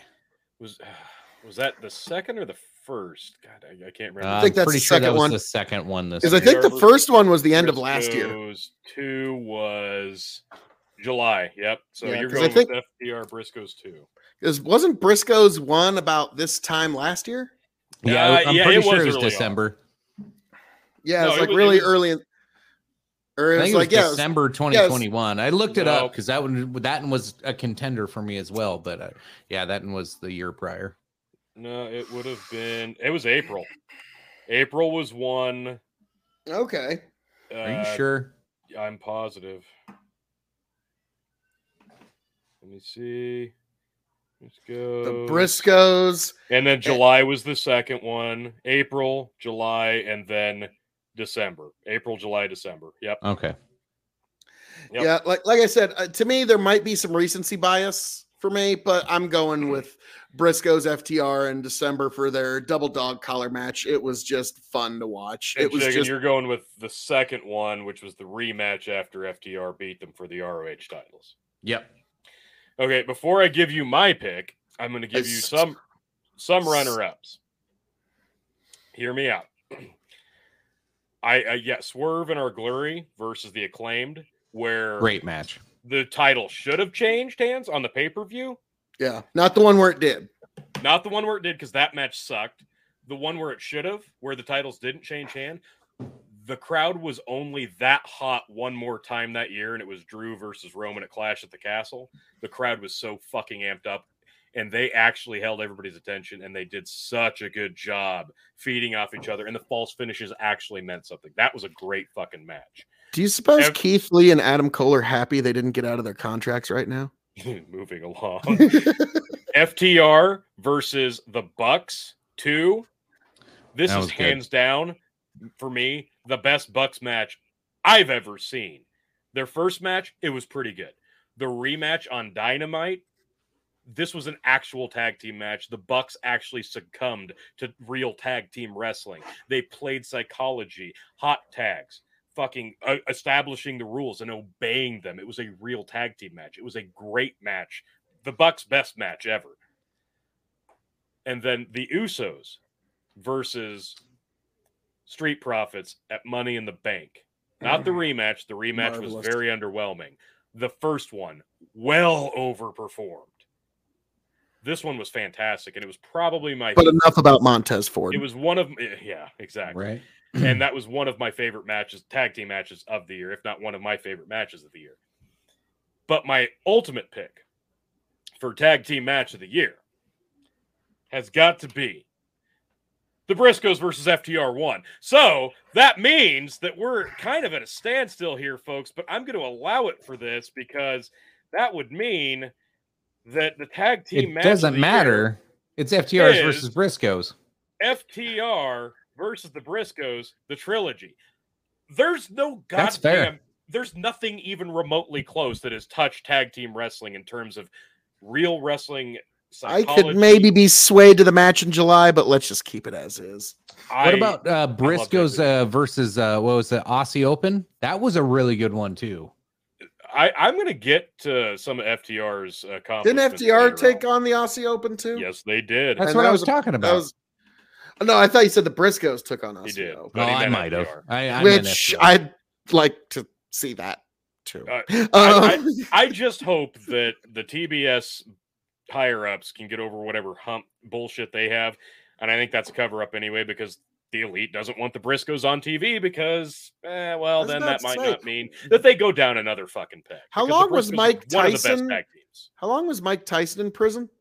They let him in AEW. Uh, exactly. like that's like there's like there's been worse folks like that. They had the one guy cutting up Chris Jericho or no Yep. Dean Ambrose with There's the been way fucking worse pizza people. guy, the bank addicted drug robber. So yeah, like you've you've had worse people on your show.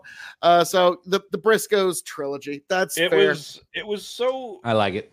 you you can't look at another tag team match like these guys have been wanting to do this series of matches for a long long time and kudos to tony khan for at least giving them a platform granted it was on the fucking c show ring of honor this should have been if they would have put this on aew pay-per-view this would have made their year in pay-per-view but no they threw This- this stuff away These a Ring of matches were so three times. unpromoted.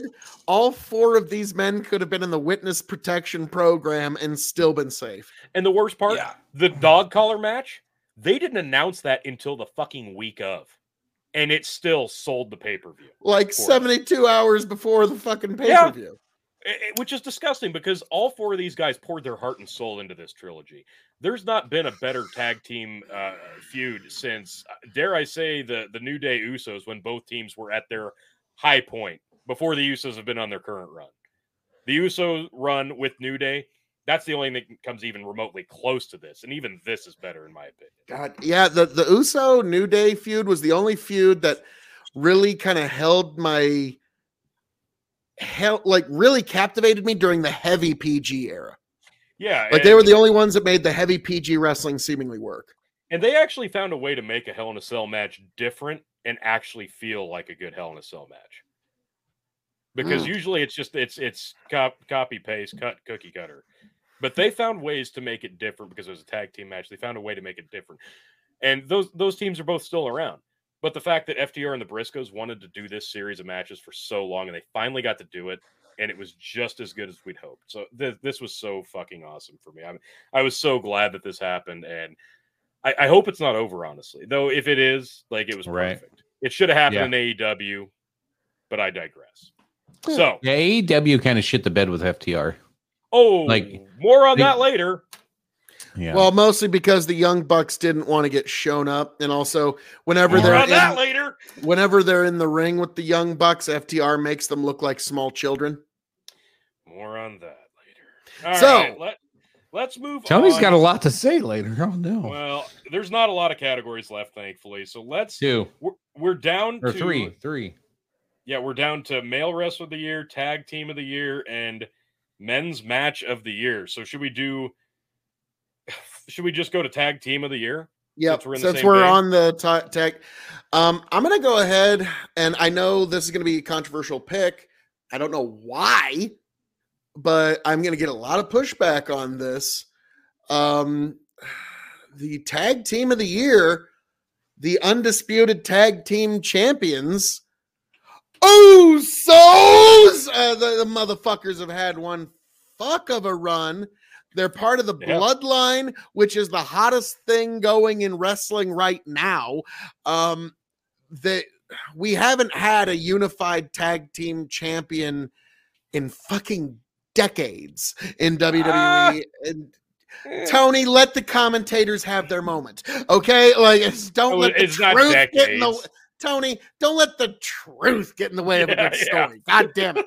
Um, come on now, this is pro wrestling. Okay, in many, many, many years, we have not had, and I think it's at least been a decade since we've had a unified tag team champions. And it's Close the. Usos in the era where everybody's got a belt. They're able to put multiple on them and they got multiple on Roman. To me, the tag team of the year is undoubtedly, undisputedly the Usos. Um, I they're they're definitely my number two pick. They are uh, hands down my number two pick because the visual of them with the undisputed double belts, with Roman and the undisputed two belts, the bloodline stuff, especially towards the end of the year, it's been fantastic. But for me, what You can't give it to FTR. It's what just knocks the Usos? the three of us and Jim. Cornette have been the only one who've watched him this year. Give me a second. what knocks the Usos down a peg for me was before Sami Zayn joined the bud the bloodline. The Usos were the ones made to look like fucking clowns. Like Drew McIntyre would come out, knock the shit out of both of them, and then come pay-per-view time, they're on the pre-show. Once Sami Zayn joined the fold, he was able to start eating the pinfalls that the Usos had to do beforehand. It wasn't until that happened that the bloodline really shot up the ranks in terms of actual dominance and they were able to save face and be built strongly. And like I said, I could only pinpoint like one really truly strong Usos match this year. But don't get me wrong, they've had a stellar year, possibly their best year, maybe their second best year. I don't know, but it's up there. They've had a fantastic year. They look like a million bucks. I'm excited to see what they do with them in 2023. But for me, yeah, I am going to go with FTR. And let me just give you this resume real quick. This is uh, FTR's 2022. In January, FTR defeats the Rock and Roll Express. In February, Moxley and Punk defeat FTR. March, FTR defeats Hermanos Lee to win the AAA titles. In April, FTR defeat the Briscoes to win the ROH titles. In April, FTR defeat the Bucks to retain the ROH and AAA titles. In May, FTR defeats Roppongi Vice to retain the ROH titles. In June, Punk and FTR defeat Max Caster and the Gunns. June, FTR defeats the American Woods. June, FTR defeats Roppongi Vice and United Empire to win the IWGP titles. In July, FTR defeats the Briscoes in a two out of three falls match to retain the ROH titles. September, FTR and Wardlow defeat Motor City Machine Guns and Jay Lethal, some of the best out of TNA back in the day. October, FTR defeats Aussie Open at Royal Quest 2 to retain the IWGP titles. November, FTR and Steamboat defeat Lethal, Aldis, and Brock Anderson. And in December, the Briscoes defeat FTR in the dog collar match and they lose the ROH tag team titles. So, granted, they have been shuffled to the back of the deck. They've been buried on Ring of Honor television, but they've also gone on AAA TV. They've also gone to New Japan. They've basically put in all the work across four different promotions. They've wrestled some of the truly great names, the fucking Rock and Roll Express and Ricky Steamboat involved in that, plus CM Punk and Sting, for God's sake. Sting was in there too somewhere. These guys have wrestled some of the who's who. They've wrestled some of the current best of the best, Bucks included. I mentioned that earlier. They've held the AAA tag team titles, the IWGP titles, and the Ring of Honor tag team titles, and they were going to hold were going to verifiably hold the AEW titles this year. They were going to hold four major tag team championships this But- year until the Bucks decided, yeah, we could do that trilogy of matches, but you're already doing that trilogy with the Briscoes, so we're just to not do that and we're to drop the belts to swerve in our glory so we don't have to, you know, lose that third match to you guys and we're to go do this little trios tag team title thing with Kenny now. And since then, FTR has been punished for that. They've barely been shown on TV, but when they are, they still knock out banger after banger after banger, and they're still having Ricky fucking Steamboat, for God's sake. These guys have had a resume building 2022, almost had four tag team titles at the same time in 2022, and they had the trilogy of matches that for me was one of the best trilogies, not of just the year, but in the last uh, I can fucking remember. Plus, they've had other matches this year that have been fucking stellar. So for me, FTR, hands down, had they been booked even better, it wouldn't even be a debate. Yeah, to So, me, Tony- their lack of exposure is the one thing, and it's Yeah. The lack of it's the one thing that kind of knocks them off the. but the resume top. is there. They're the top resume is five, there. but they're not number one. Because resume The- chicken, when there. you think back to this year, are you going to think of FTR or are you going to think of Usos two belts hanging over their fucking necks like the bad motherfuckers they are? I think I was gonna think belt. about talking, but Jesus Christ, both of you right Please, now are Chicken, amped go up as shit. Um, Jesus, no, uh, Tony, what you said there at the very end is exactly why I didn't have FTR as my number one. They should be number one. They should be They everybody's number tag. one. They are Yep. the best, most talented, most entertaining Yeah. tag team out there. However, AEW did jack all shit with them for the last half of the year. They were on this massive, awesome run, and then it's just kind of like I don't know. But what what have I heard since July? One the dog collar match, and I haven't even watched that one. Well, the dog collar match was in December. That's why I said. Did I say December? I thought I said, said July. December. July was the second. Sin- since July, all they've had is that dog collar match. Like of Oh, notable, they've had oh, plenty. no, they of just didn't put it notoriety. What are people talking about? Yeah, like because AEW sucks at like promoting and and Mhm. getting any of the shit out there. So, uh, but but Phil makes the the greatest point, and and we we all have to do the oh my tribal chief. Uh, yeah, it, it, the Usos.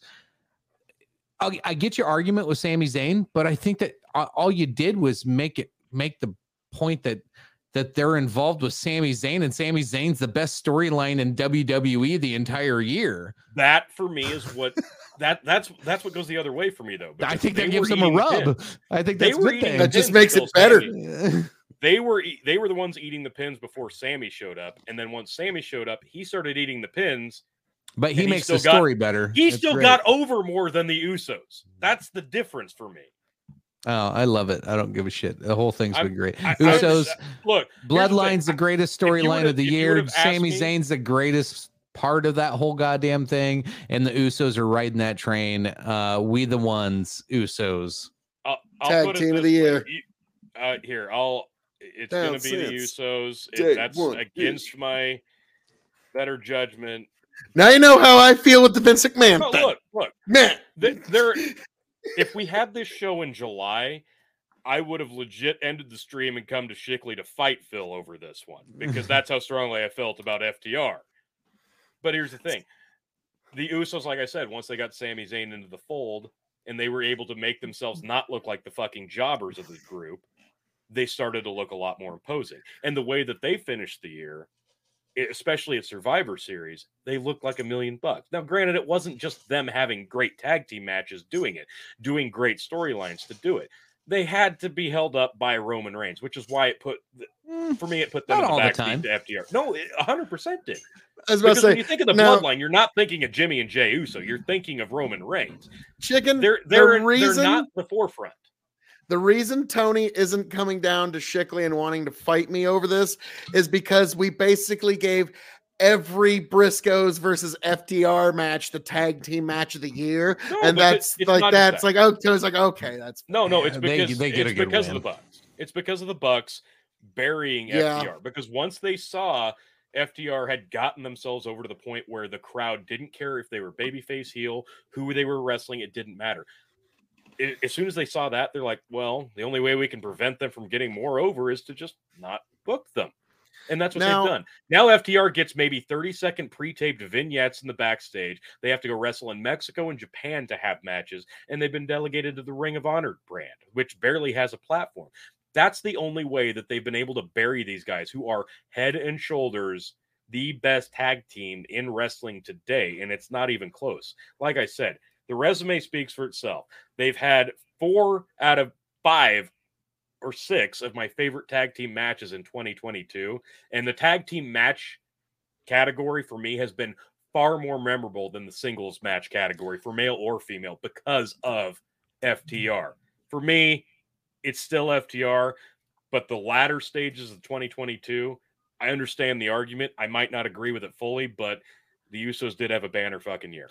Now I do have to ask, uh, like, is this the, our fourth or fifth year in review? Um, I think it's our fourth. Oh golly, let me double check on like, well, no, regardless, it's that's not important, but like, I do important. think uh, if once we get to the fifth year in review, we should probably look over who's gotten the most. And I guarantee you, FTR is going to be nominated for more things oh, than any other tag team over the last four or five years. And that's kind of what I'm getting at is they are one of the best tag teams of this decade. Um, the problem is, like you said, is their booking, but I also got to say, WWE like, even booking, and now it's well, well, well, well, hang on here. Uh, It's something to one of the virtues of AEW, even if you don't like the way that they're getting booked and they're at least in AEW, they have an opportunity. You know what? Fuck you, then. We can go all around the world and we're going to get ourselves over in spite of it. And so Yeah. that's at least better than what they'd get in WWE, where they'd be getting oozy hot and doing butt scoots. Uh, so yeah, I get that. So yeah, um, I would put FTR as a contender for next year's tag team of the year. Um, Usos, though, they you, you got to give it to the Bloodline. You got to acknowledge your tribal chief and your tribal Like tag said, team. like I said, the way they oh, were yes, able my to, tribal chief. That's my tribal chief. the way the Usos were able to finish out the year and not just be background body. They were also one of the busiest tag teams of any any fucking name brand.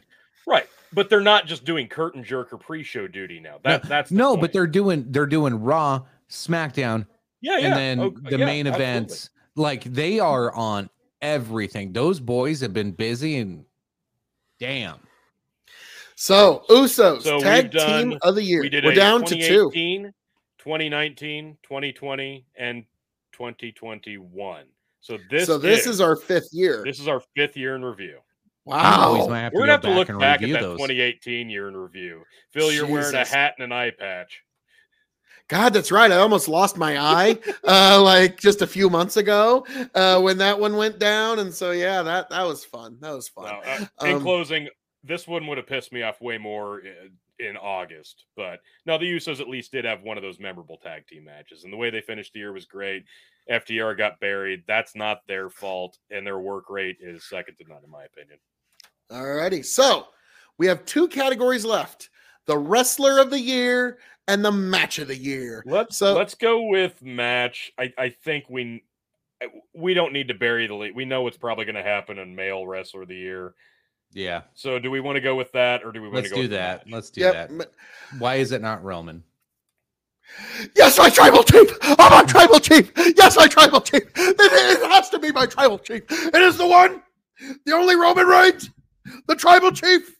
I mean, like, I'm sorry, he is the Roman Reigns. He is, Is the this, tribal is this chief. across the This is- board? because I'm assuming is- it is. This is Roman Sammartino. We are watching the legendary reign that is going to defeat Bruno Sammartino's reign, and we're going to Okay, see now I an disagree. incredible thing. Yes, Oh the male God. wrestler of the year, Trey, I fucking love that comment. Roman What'd Reigns. say? You got comments? Go ahead. Oh no! Oh. I was just starting to like you, Trey. Phil was, Phil was his just in his Crenshaw before he face. turned to the dark side. Wait, isn't Oh. Crenshaw on the dark side? Yeah, Okay. Crenshaw is fucking. He's joined the Sith. I'm sorry, he's he's not. All right, He's not Phil, a- Go ahead and give your reasoning for why it's Roman Reigns. No, not like anybody's going to disagree. tribal chief unified the belts at mania um he's had just banner year. Nobody's been able to stop him. He's had five star classics with logan fucking paul. He's been able to make us interested in the 7000th encounter of brock versus roman.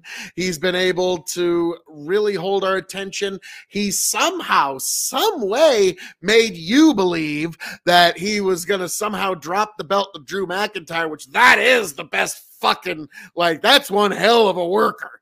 He made you believe that Drew McIntyre had any chance of ending Roman Sammartino's reign. Hell, he even made me believe that Seth Rollins had a chance for that one time. Like, oh fuck, he could actually do this. So Roman truly is the Ric Flair, the Ricky Steamboat, the fucking workhorse, fucking. He is the guy. He's wearing not Hogan's boots, not just Hogan's boots, not just Austin's boots. He's wearing Samar fucking Tino's boots. He's wearing Londos' boots. He's wearing Ed Strangler Lewis's fucking boots. Okay. Roman is the guy, and he's going to hold on to that belt and he's going to take it to Hollywood. And Hollywood's going to be able to say, Fast and the Furious 16 with WWE Undisputed Universal Champion Roman Reigns in their movie. So, yeah, Roman is the man, and he's probably going to be Wrestler of the Year next year as well. Uh, I'd say my reasons for it is you, you remember when they were really trying to push Roman over and it just wasn't working and nobody liked it, nobody wanted it, and everybody hated it. He's a totally different guy now. Like w- the guy. Roman you see today, if you would have saw that one five, whatever, however many goddamn years ago that we had to suffer through the the the insufferable matches and the horrible booking and the push and push of look at Roman, he's so great. Uh, and nobody wanted to see it, and we all hated all of that. If you had Roman today doing that, then with the likes of Sami Zayn, the Usos, and everybody else that's around the bloodline, it would have worked then. Uh, in this, this to me is just like a fascinating story of of the evolution of Roman Reigns from where he was to what he always should have been. Like the other day, the other day they're watching the Usos on a tag team match, and you, there's this tension between Sami Zayn and and and Roman Reigns, and and Sami Zayn sitting there eating the popcorn. And he's sitting next to Roman Reigns. You got, uh, they're all sitting there in the room watching. And Sami's like, "Hey, hey, Roman, you want some popcorn?" And Roman's like, "No." And it cuts away, and then all of a sudden it cuts back, and then there's Paul Heyman with his own popcorn and Roman with his own popcorn. He goes, "Cause I got my own." They're just much like so they like you're like, "Oh no, are they mad at Sami?" And then all of a sudden it's just like, "Oh no, we're all doing this together," and they're all excited to watch the match, just like Sami was. Like it's it's so fun to see these different sides of Roman when they crack up in the ring. Now, granted, I I still think a lot of this is because of Sami. Just alone, he's causing a lot of this like Oh, yeah. awesome shit to happen. Without Sami, himself over doing this. without Sami, the bloodline this year is nothing. To just, I'm just gonna say it probably wouldn't be over as it is now. Uh, but he has helped Roman make it. Like I'm a fan of Roman now because you get to see like when he does crack, it's at the right moment, and you're like, I would have cracked too. Like no matter how good of an actor are, you you would have fucking cracked and laughed at that shit. So you get to see a little bit of the the the theatrics, but all at the same time you get to see the a little bit of the realness. But his in ring performance actually, I thought was way better this year than last year. I was a Mhm. critic of him last year, even though he was rolling over everybody. I was a critic because I thought some matches were pretty lame and pretty dull. But this year, they have all been solid. They're not all world beaters and the best matches ever, but they are all solid matches and they are convincing matches and they were entertaining matches. Fight. Yeah, for me, uh, it's it's funny because this has been going on. What he's over well over 400 days. Well, I guess technically here in early January, he did lose a match. Finally, he didn't get pinned, but Roman hadn't been defeated in a match in over 400 days. His his title reign has been record breaking. He hasn't even come close to losing matches, but ever since he came back, and it was just a very subtle, he's in the back, he's sitting with Paul Heyman, and then immediately he capitalizes on a match, wins the belt, and has been on an absolute tear since. He's finally on that heel run that they should have done seven years ago. That's Instead of exactly what forcing him Yeah. down our throats like they did with Cena. And it worked eventually with Cena. It was never going to work with Roman Reigns because as a babyface, Roman Reigns is not charismatic. As a heel, Roman Reigns is very charismatic because he's cool, calm, calculated, and has that dead stare. He's imposing, he's intimidating. It's not John Cena. He never was going to be John Cena. He's finally found that groove. And when this finally ends, it's actually going to be very, very, very bittersweet. I'm not just talking about him losing the title. I'm talking about when he finally says, I'm going to be very, very, very part time. But right now, he's in the best run of his life. Granted, Sami Zayn has done a ton of that legwork for him. The Usos have not just been background guys. They've done their part this year. Solo Sikoa has been that background guy, filled that void. Dude, Solo He's not- Sikoa the last few months, man, he's an up and Yeah. comer. Absolutely. And He's going to be big. They had Paul Jake Heyman- Paul kind of like pause back to him and sell for him for a Yes. second. So, like, and, And- it looked legitimate. So they're putting him over like a motherfucker. Yep. But Paul I like it though. has been this this might be the best Paul Heyman we've ever seen because Brock Lesnar needed Paul Heyman. Roman Reigns doesn't technically need him, but the way that Paul Heyman sells in the background, not just outside of the ring, Oh, it's brilliant. in the background of every segment, it's it's Oh, like- next level emotive. two hundred percent. It's Now. Tony, you raise an interesting point here, and I want you to think about Roman Reigns is a month older than me. that. yeah. Nice. Now, think about this, guys. I want you to think about this. Tony said something very interesting, and it suddenly had a light bulb go on over my head. You want to know why Paul's putting in 200%? Paul's always had a certain goal in life, and he almost got there, but then he didn't quite. Brock Lesnar needed Paul Heyman Yes. to get to that next level. He needed Paul Heyman to talk for him. He needed Paul Heyman to hype him. However, Paul Heyman needs Roman Reigns if he wants to break back into Hollywood. There it is. And so that's why Paul's putting in 200% because for first time in his life he needs somebody, not the other way Yeah. around. and it, it's beautiful because it's it's been such a good pairing from the very beginning. They teased this before, and when it finally happened, it made so much sense. This has been fantastic. Every match that Roman Reigns has had, every feud, if you can even call it that, every segment he's had has been must see TV. It's the only thing worth watching if you're only going to watch one thing on WWE programming. It's the bloodline stuff. Granted, they're all putting the work in. But Roman Reigns, like it or not, he is the big money draw right now. He's having the big time matches. He's big match John right now. It doesn't matter if you like him, hate him, think he sucks in the ring. He's having that top tier level match every time he goes out there. You're going to tune in to see it because could this be the one he loses? Even though I know damn well he's not going to lose. And he still makes you believe. Drew McIntyre. Oh, sorry. Sorry. He's been Um, fantastic this year. Roman. So Roman's it's on the year of of his game. Roman. Chicken. Any objections? Absolutely none. Roman Reigns, our tribal chief, is the male wrestler of the year. Yes, my tribal chief. Oh, yes, my tribal chief. Oh, please, my tribal chief. Oh, yes.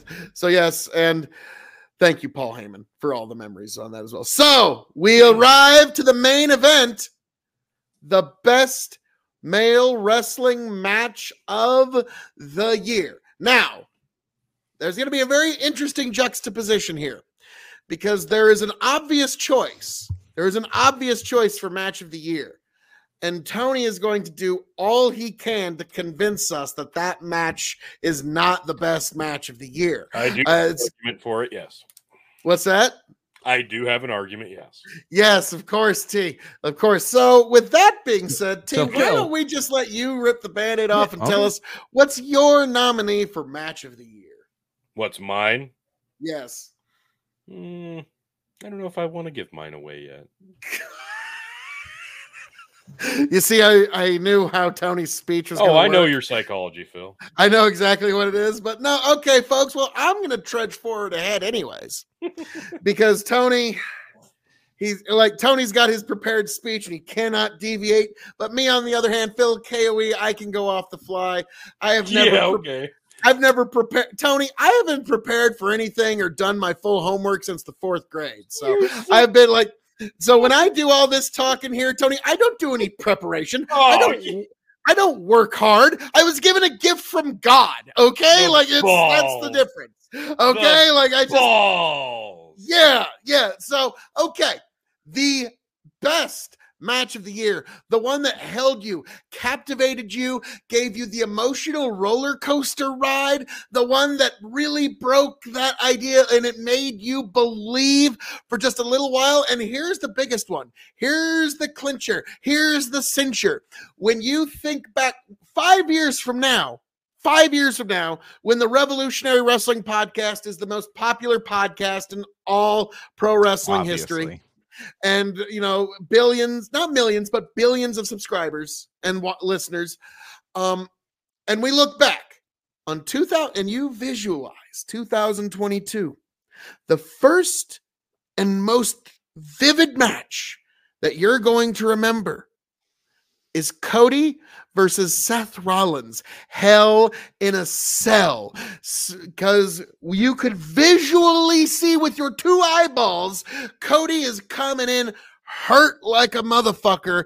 And this guy had the guts, the balls, the intestinal fortitude, and temerity to fight through it anyways to give us the best fucking match of the year Seth Rollins, Cody Rhodes. So, chicken in a way, your Seth pick comes back again to be the returning hero and save the day with Seth versus That's- Cody. That's Phil trying to talk me into voting for It whatever is. he Oh, picks yeah. because Tony's I- about to counter. I mean, like, but uh, come on, T. If you like had to clap, like, oh, you son of a bitch. That's a good fucking sales pitch, like, you piece God of shit. damn it, that's his persuasion kicking in. Golly. So, if Tony, only we wouldn't have seen through that. so golly gee. Well, you know, yeah, you're just going to blame- call it out like that. Yeah, I mean, you know, we just got to throw facts in my Anyway, face like so. Tony, uh, what what uh what what what kind of counter pick would you have for that? Because So I I have Obviously, one of the six man tag matches with Kenny Omega. fuck you. Oh I'm not doing the stream. That's obviously Tony's pick. God, no. oh, God no. So I I actually have it's a two, and it's Shotzi been match, really wasn't it? yeah, it's Yep. Oh, is that shot? Wow. Can I get can I get Shotzi, Liv, and Ronda in a triple threat? It'll be. I'm glad I wasn't drinking there, man. I, I would have had a spit Oh, take. that's so bad. I've I've got a couple, and I'm actually still trying to talk myself into which one I want to pick. But my counter to Phil's argument, granted, uh, Cody Rhodes has balls of steel. Now, I, I can't disagree with that because the guy, the guy worked a Hell in a Cell match with Seth Rollins, who did everything in his power to take the best possible care of the guy in the world, while still making both men look like a million bucks Mhm. and they they put together a very strong match. My counter is, I FTR is such a great tag team. I'm gonna boot chicken from the stream now, which is true.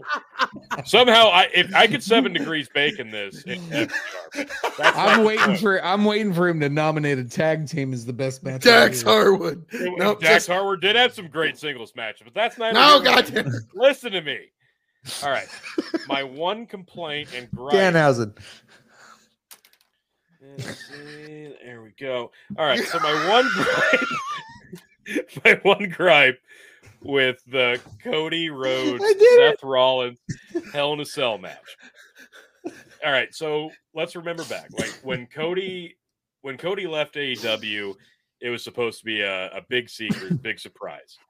Instead, It was the worst kept secret ever. Yeah. uh, no, it was. It would have been fine, but the Bucks, Kenny Omega, and Chris Jericho all went out in the public and verified it and ruined it. Why? Because they're fucking petty pieces of shit pricks. Nevertheless, Cody Rhodes shows up at WrestleMania, has a debut match against Seth Rollins, and it's fucking fire. The crowd loved it. He's Cody Rhodes. He's the Cody Rhodes from AEW from just that year. He has his music. He looks great. It's fantastic. Amazing match. Another reason WrestleMania was so good this year. The rematch, I did. It was a good match. Really good match. I didn't love the finish. It felt a little weak. This is the one where Rollins should have went over. Instead, Cody kind of got one over on him. It Did, a wasn't really that the weird- surprise roll up win? Yeah. Is that what he? Yeah. yeah, it was weird. Like that's the one that Rollins should have won, but instead Cody gets a surprise win. the third, the trilogy match, Hell in a Cell. Right before the match goes down, Cody tears his pec. One of the worst pec tears you can imagine. The guy's goddamn body was purple. Looks like like, he basically damn near tore his own titty off. Yeah, but the damage is done. It's not going to get worse at this point. Rollins took care of him. The match was good, given the What doctor told him that? I'm like, eh, it's fucked up. Right. Right. You really can't You fuck shouldn't. up. Like I said- it any worse. like I said- go. balls of steel. Did the match anyway, but Cody got the W. Here's my argument. This will always be my argument. Cody went 3 and 0 against Rollins. Kind of hurt Rollins. Cody got the win against Rollins in match 2 that Rollins should have got. Since he didn't get that, in match 3, Cody has a legitimate visible injury. That's the match Cody should have lost. He should have still had that god tier balls of steel.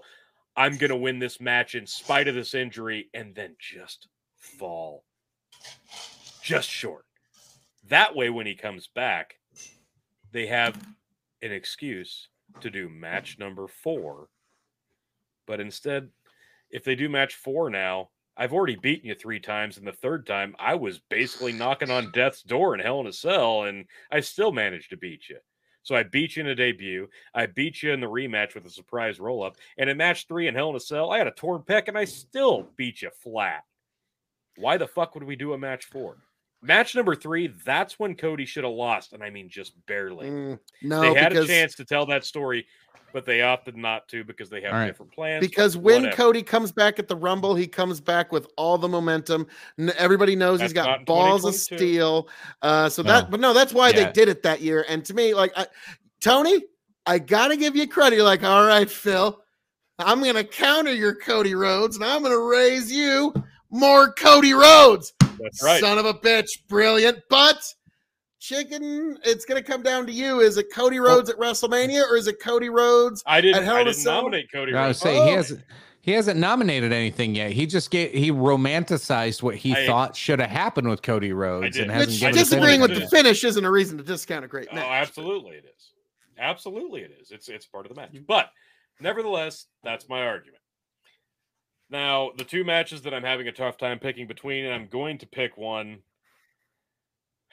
Phil, I already know your thoughts on this, but uh, Drew McIntyre versus Roman Reigns at Clash of the Castle. Good match. No, it was a fantastic match. Both guys were on on their A game. The crowd was as raucous as it could possibly get. The false finishes meant more than they have in a long time, and especially between these two guys, because these guys have had a long-standing uh, rivalry. They've had a ton of matches. This is hands down my favorite between the two. And granted, we knew it was likely going to be a Roman win, and I tried my hardest to talk myself into it. And they even almost decided to pull the trigger, but they didn't mm. regardless. Tony's The trying to get some the sort of moral victory from The match was fucking fantastic. That These match has been bugging him since that night. eating out of the palm of their hand. It was fucking great. It was one of my favorite matches of the year, regardless of the outcome. Doesn't matter. It was a great match. was a And, great that, match. and it speaks to why Roman was wrestler of the year because this is the quality of fucking match you would get out of him every time he went out there. And Drew McIntyre's nothing to sneeze at either, even though in their best efforts to fucking bury him. My other one, which I am ultimately going to pick, which I'm sure nobody's going to back me up on Then why do we even hear about that one? What the fuck? because it it bears mentioning. Jesus, Because you're you've been holstering that since he three lost. Yeah. Yeah. in the first three. That's an honor. I'll give you review- that. That's an honorable mention. I'll give you that. in the first three installments of the year in review, we spent a lot of time reviewing the contenders. Now, yeah.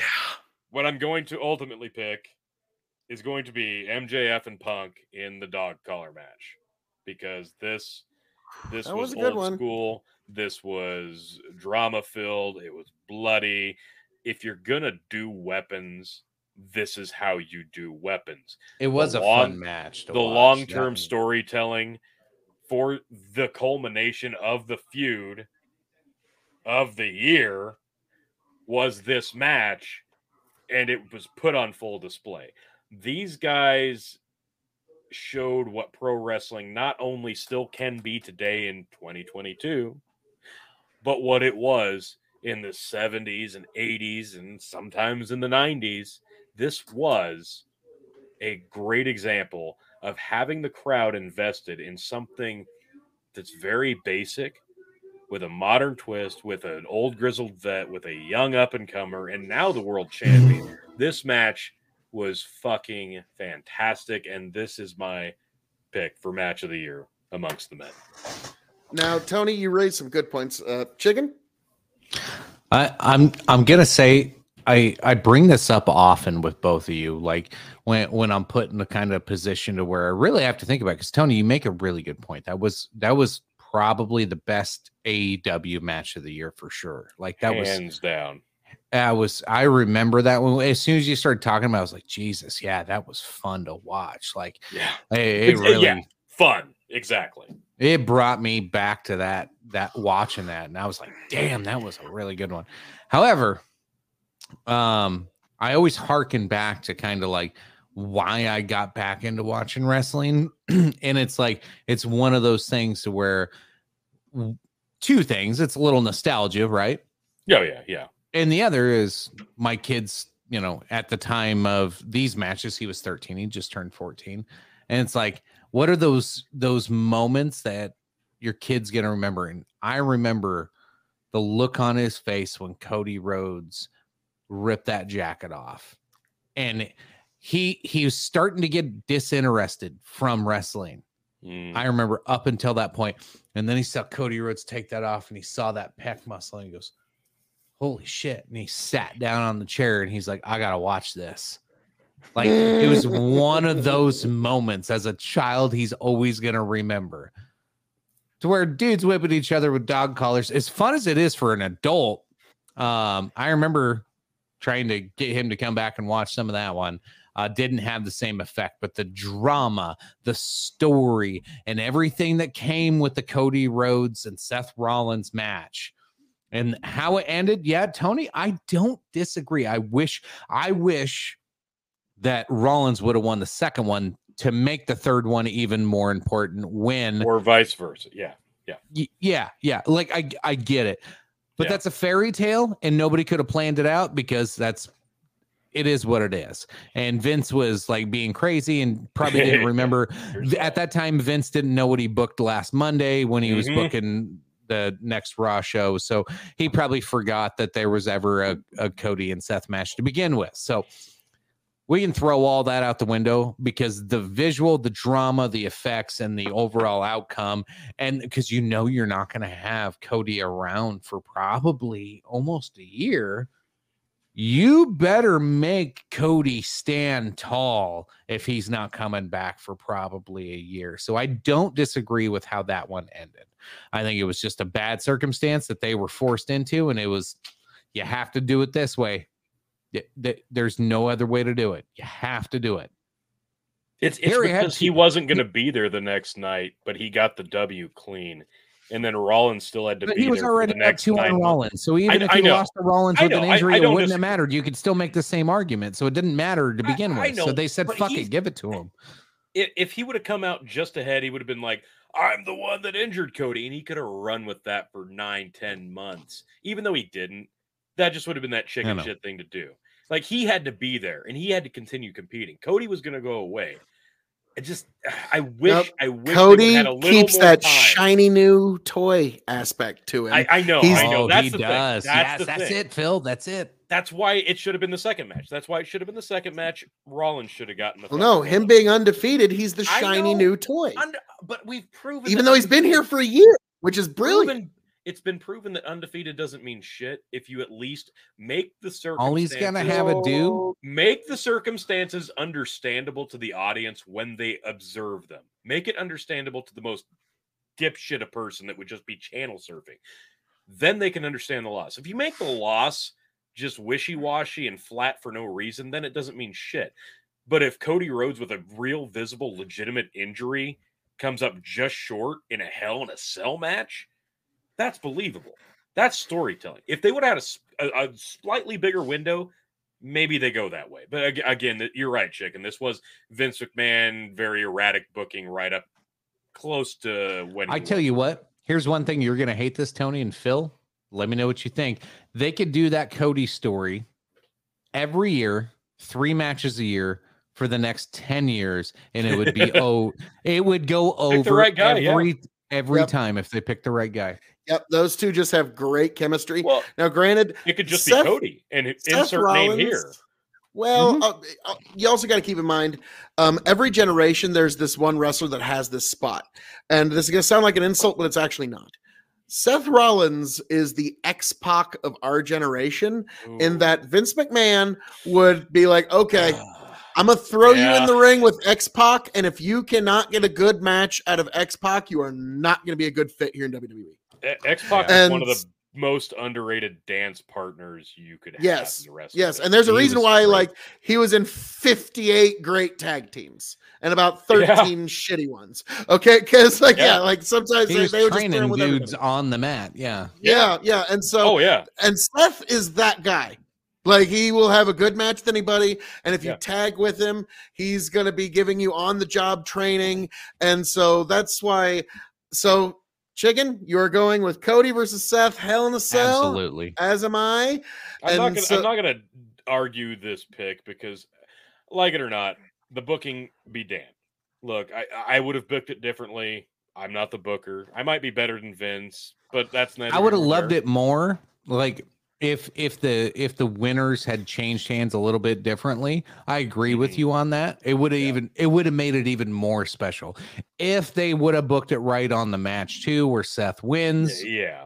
then But the third or one if you have that- Cody win that, This match, is the son know. of on. Dusty Rhodes. I ain't doing no job in front of 40,000 if, people, baby. if he would have lost the second one, even Yeah. hook or crook, and then with the injury, still wins the Yeah. third. That's the biggest story you can tell. That's what they missed out on, to be honest. Uh that that's all they missed out on. That yeah, was the I get second it. way I would have gone with it. I- But yeah, like to me, I I- I just maintain him winning all three. He's a fresh new toy. Nobody's beat him. He's the most likely opponent for Roman Reigns if The Rock falls out and he doesn't make it this Well, year see, for that- WrestleMania. That's my problem here. Like But the problem is, if Cody doesn't beat him at Mania, then who the fuck does? there ever? it is. There it is. I'm gonna I'm gonna Yeah. repeat. I'm gonna mirror things I've been saying about Cody Rhodes for a long time now, since the inception of this channel. Look, Cody Rhodes, great worker, great wrestler, great mind for the business. When he agents matches, he, And he books gets himself a little, hard. he gets a little too up his own ass with stuff. And you can look at any of his major matches in AEW, and you can see what the fuck They were all about like that, especially towards They're the end. matches. It got really bad. Tony, They're- his they're great. booking would make my booking No. of myself seem selfless and You- not self-indulgent. Okay, If, you took if you took fifty percent of the outside interference and all those Even main I was event, like, or maybe all those main card Cody. matches on pay per view, take away the outside interference, take away a couple of the weapon spots, and, And dial Brandy. it back just a touch. And Brandy, the matches would have been immediate five six stars fucking matches, classics. But it's like it almost takes you out because he tries to do too much. He's like he's got all these great ideas, but he tries to shoehorn them all into the same fucking shoe. Like you've got two feet, dude. There's going to be another foot going into another shoe. You don't have to get it all the feet into one shoe, but he tries. Now in WWE, he's been a little more handcuffed in that regard, but he did get handcuffed with the injury, injury at the same time. We saw but- what he did in but- AEW. He might need the handcuffs from time He to time. does. you know you know what he's thinking long term right now he's thinking how do i get myself in a ring with uncle howdy bray wyatt Yeah. and the Oh Fiend yeah, that'll make me in a fatal four way Oh yeah. That'll that's a license to print money. Let me just say this about Cody because dude we are dude i'm calling it i'm calling it that's gonna happen not probably this year but next year God, don't say that. With Cody, for No, me- Uncle Howdy will be buried and forgotten in three months. Stop. Probably. For for Cody with me, I I have tempered expectations. Great worker, great storyteller, great wrestler, great mind, but it's just he always tries to do too much. Now, if he can temper that in WWE, the guys if all he has to do is keep the crowd on his side, which he's done in WWE. In AEW, they fucking turned on him because he got too far up his own ass. But he was an executive VP at the time. Now, if he can keep the crowd on his side and they can keep the momentum going, he's going to do great things. Now, that being said, I will say this. If he comes back at the Rumble, if he wins the Rumble, or even if he doesn't, if he gets that WrestleMania match and it, and they do the split match with Rock and Cody one night, other night, whatever, I don't think he beats Roman at WrestleMania. I don't think he does. I think he gets a rematch before the end of the year and does win it then in Madison Square Garden to win the belt that his daddy should have won in Madison Square Garden. But I don't think he'll win at WrestleMania. So that's your idea for uh wow, that's an idea. Um you think night one of WrestleMania will be Roman, night two of WrestleMania? will be Well, Roman? see, I don't know where they're going to go with this because if they strip him of a belt, like they're kind of talking about, they can do whatever the fuck they want. Or if they Nobody decide will accept at that. They're gonna- WrestleMania. We're going to it's, split. it's gonna the be if if they yank it off of him, it's not gonna work. They're gonna have to. Yeah, they're that'll gonna just fuck take- him over. they'll take all the wind out of the sails. Some- Phil they're gonna- Kelly, they're gonna Cody have Rhodes, come. 2020. they'll- ah, so Cody up Rhodes, my a- running mate. They'll come up with a scheme to fuck him over. Like whether it's a new faction or something, something's gonna happen See, to fuck him over. That's why I was thinking if they do the split night thing, they're like, okay, you're going to defend the WWE title on night one, you're going to defend the Universal title on night two. Then they could do he beats The Rock night one, he leaves, loses to Cody night two, and he's got an excuse then, Oh. right? Rock ain't doing night one. Rock That's is what I- main event that's- night. That's what I'm saying. Yeah. So it, it- it's just a working theory, but that's kind of what I think. But ultimately, I think Cody Rock needs ain't to, coming to the building if I main think event Cody needs to lose the first match. Lose the first match, and So then are win you it thinking- Madison Square Garden? Are you thinking he beats Cody on Yeah. night one, loses to The Rock on night two? That means Rock has to show up for one more pay per view. Roman to Reigns is not losing. To No guys. No, what would that would no, Tony, you're on to something here. Brilliant here. But what they would do is yes, Roman beats Cody on night one. Roman beats The Rock on night two. And he walks away wearing like Bruno's boots that have like the Super Mario when you grab the star. The, the Rock and is so, not beating Roman Reigns. It's not happening. Roman will beat The Rock. Mark my words. Oh, like Trey Powell says, nah, make it KOE McMahon 2024. That way everyone is too busy looking into him to worry about. You know, that's brilliant. It's like, hey, if you impeach me, Vincent Kennedy McMahon is now the president. So yeah, I'm impeachment proof. So all right. So folks, So how do you take the belts off then? So you don't, point, and you just let him have a Cody, you let him have a Bruno Sammartino run, and Bill, you have him drop the you have him without drop losing the belt no. to uh, that gristled veteran Bron Breakker No, after he's been not gonna lose building the for about seven years. Hey Phil, Phil, he's sorry, I asked To- I asked Tony a question. He's probably going to lose the belts this year. I, I'm give think you a Roman. I think Roman's going to lose at least one of the belts inside of 2023, and I- it's get it's got to be something involving Cody. I like I said, I don't think he wins at WrestleMania. I want to see Cody come back at the Rumble, win the Rumble, go to WrestleMania, come up just short, but then they find an excuse to do a pay per view or fuck it, even a house show. Why not? Fuck it, right at Madison Square Garden. And then you, You- get that you guys realize, like- of Cody holding up the belt for real this You- time, winning the belt his daddy didn't win. You guys both realize in the story arc of the bloodline, we are reaching the climax Yes. of where Sami Zayn's about to come crumbling down. yes. Now, it's got to be something big. Between now and Rumble is the time to build to something big. And then Mania is the fallout. And it, it's the crescendo, if you will. So you start thinking about that. It's I don't think Roman's loss or downfall of uh, uh of his belts is necessarily gonna, you know, because of him. We have to think of how the bloodline's gonna fall apart and how that plays into him losing. Which that story is about to turn. That page, it's up next. You got to keep watching. It's up next. That's Yep. it's they've been teasing it so hard, and you know it's around the corner. Yeah, but I almost fear that like the bloodline's doing so well. There's always those factions that kind of overstay their welcome. Like that moment they should have broken up, they didn't. Like And I get- NWO, Oh God! Well, like 15 NWO times over the pack. and but like there was even a point and then when the where NWO came back, this is uh, yes, and then when the NWO Silver And then yeah, like don't get me wrong, there was plenty of times. I was even saying like back in the day, there was even some times when the four horsemen even kind of Yeah. overstayed their welcome and they had to bring in fresh blood like Malenko and Benoit and folks like that to try and freshen things up. So there's every faction has that perfect moment when they should have done something. And We're approaching that with the blood. Yes, but I'm afraid that the performers involved in it are having such a fun time and everybody like we're in such a weird moment in WWE that nobody really wants to rock the boat because the office is just a clusterfuck right now. And so it's like, fuck it. The bloodlines drawing tickets. It's making money. We're just going to keep that gravy train rolling. So I could see it. Tony, you're absolutely right. I I could see them do Roman main events night one, night two, and I think he wins both of them. He does. I think so. But the one thing I do think we have to mention here is the fact that we're thinking The Rock, we're thinking Cody Rhodes, we're thinking Rumble and WrestleMania.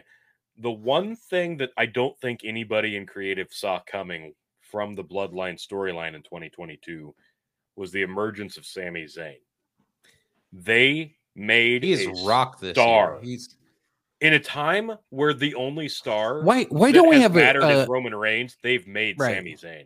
why don't we have like a a, a storyline of the year, character of the year? Because Sami Zayn is the fucking story of Yeah. the year. Like Yeah. we would have only dis- disagreed because I would have nominated the bloodline. And so like it would have been kind difference. of yeah, Right, like it, yeah. it would have been It's adjacent. Potato potato kind Right. of. So like uh, that's so you're absolutely correct with that, but yeah, this has been an interesting year in wrestling. This has been an interesting year in the office. It's been an interesting year in the Roman's ring. heel work is going on three years of why didn't we do this eight years ago? Roman Yes. Reigns as a heel, now with a faction, now with likable characters around him, now with just every everything surrounding it. It- all the talk of WWE is based off of Roman Re- Reigns heel work in the last year to two years to three years, and it's been uh, they they all have to be Vince even Vince himself has to be kicking himself a little bit at this point, going, "My God, we yeah They we, fucked it up so bad for so why long. did we not do this sooner?" But yeah, uh, you know, side effect of that, Sami Zayn has emerged as a real star, and that's undeniable at this point. And if you drop the ball on that and don't at least acknowledge that to some respect, all of it was for naught. Because eventually, yeah, Roman's not going to be the champion. He's going to lose at least one belt this year, I think. How they Nope. do it, I'm not sure. He's not going to hold the belt for eight years. He's not going to take the belt to Hollywood. Uh, You can keep dreaming, Phil. I, I So, respect you. Do you like? s- I would be willing to uh, make a, a friendly wager, and we'll get into the uh, exact metrics in the side chat. But I believe that Roman will be champion, both champions, December thirty first of two thousand twenty three, at the stroke of midnight. both champs? At Both champs. Okay. Yes, at the stroke of midnight, when everybody's going Happy New Year, the tribal chief will still be the tribal chief. So uh I just 2022 wild fucking year. And you got to Uh, open your envelope. I'm gonna open that real quick. And Yeah. Well, first, so your your guys' envelope thing was between you two. I'm gonna take a potty break and let you guys crack into that Okay. bad boy. I'll I'll rejoin you here in a few. okay. Nice. So before I do that, like I, I feel like the top four stories of 2022. Cody Rhodes leaves All Elite Wrestling after being a fucking pillar, getting that company off the ground Pretty much. unexpectedly, sees through the Elite's bullshit and Tony Khan's mark booking, opts to return to WWE. Like I said, to win the belt his daddy didn't win. After a 19 year hiatus, Stone Cold Steve Austin comes out of retirement and has a match in the main event of WrestleMania Night 1. Vince McMahon, after countless allegations of sexual misconduct, is forced into retirement from WWE and gives up creative. And amidst one of could have been the only true competition to WWE in decades, CM Punk, Bryan Danielson, and other names leave WWE, leave retirement to join AEW, try to add credence to this upstart, and are eventually met with pushback, culminating in a all-out real life brawl between CM Punk, his closest, and the Bucks and Omega in the backstage, ending what could have been a great relationship between all of them and some great business. All of these things truly were the top stories of 2022 and they will shape 2023. It's going to be like uh, for you Phil which was the biggest? Vince without a shadow of a doubt Vince is wrestling whether we like it or not. Everything in this industry is in Vince's shadow, one way or another. And the fact that Nick Khan, even for a short amount of time, was able to pin Vince's shoulders to the mat for the three count is astronomical. Is like, I never thought this would ever happen. Vince has been on a decades long Goldberg undefeated streak. I thought he was the dragon only time would slay but we saw that there was a couple of kinks in his armor. And now, granted, he's coming back. He's he's on a redemption arc, if you will. But yeah, yeah. I think Vince is. I wouldn't even say redemption arc, but uh comeback. Yeah, that's really more like, you know, like you think the the villain is dead, but then the hand comes up. Like, yeah, that's that's a little closer to, you know. All right, Phil, it's time let's let's finish this broadcast and then I'll hand it off to you guys if if chicken comes back. I'm going to open the envelope from yeah, I got last year's this. Tony G's 2022 year-end predictions. Now we have something FTR, FTR, FTR, FTR. Fuck you. And FTR. All right, opening the envelope, been sealed for just over a year. And I've got my picks for 2023. Oh, what could have been my men's match of the year? CM Punk versus Bryan Danielson. Again, God like, damn it! Like, share, subscribe to see my thoughts on that. My women's match of the year: Rhea Ripley versus Becky Lynch. God damn it! Why didn't they do that? uh, another missed opportunity. Phil, you're you're not going to believe this, but my tag team match of the year: Briscoes versus FTR.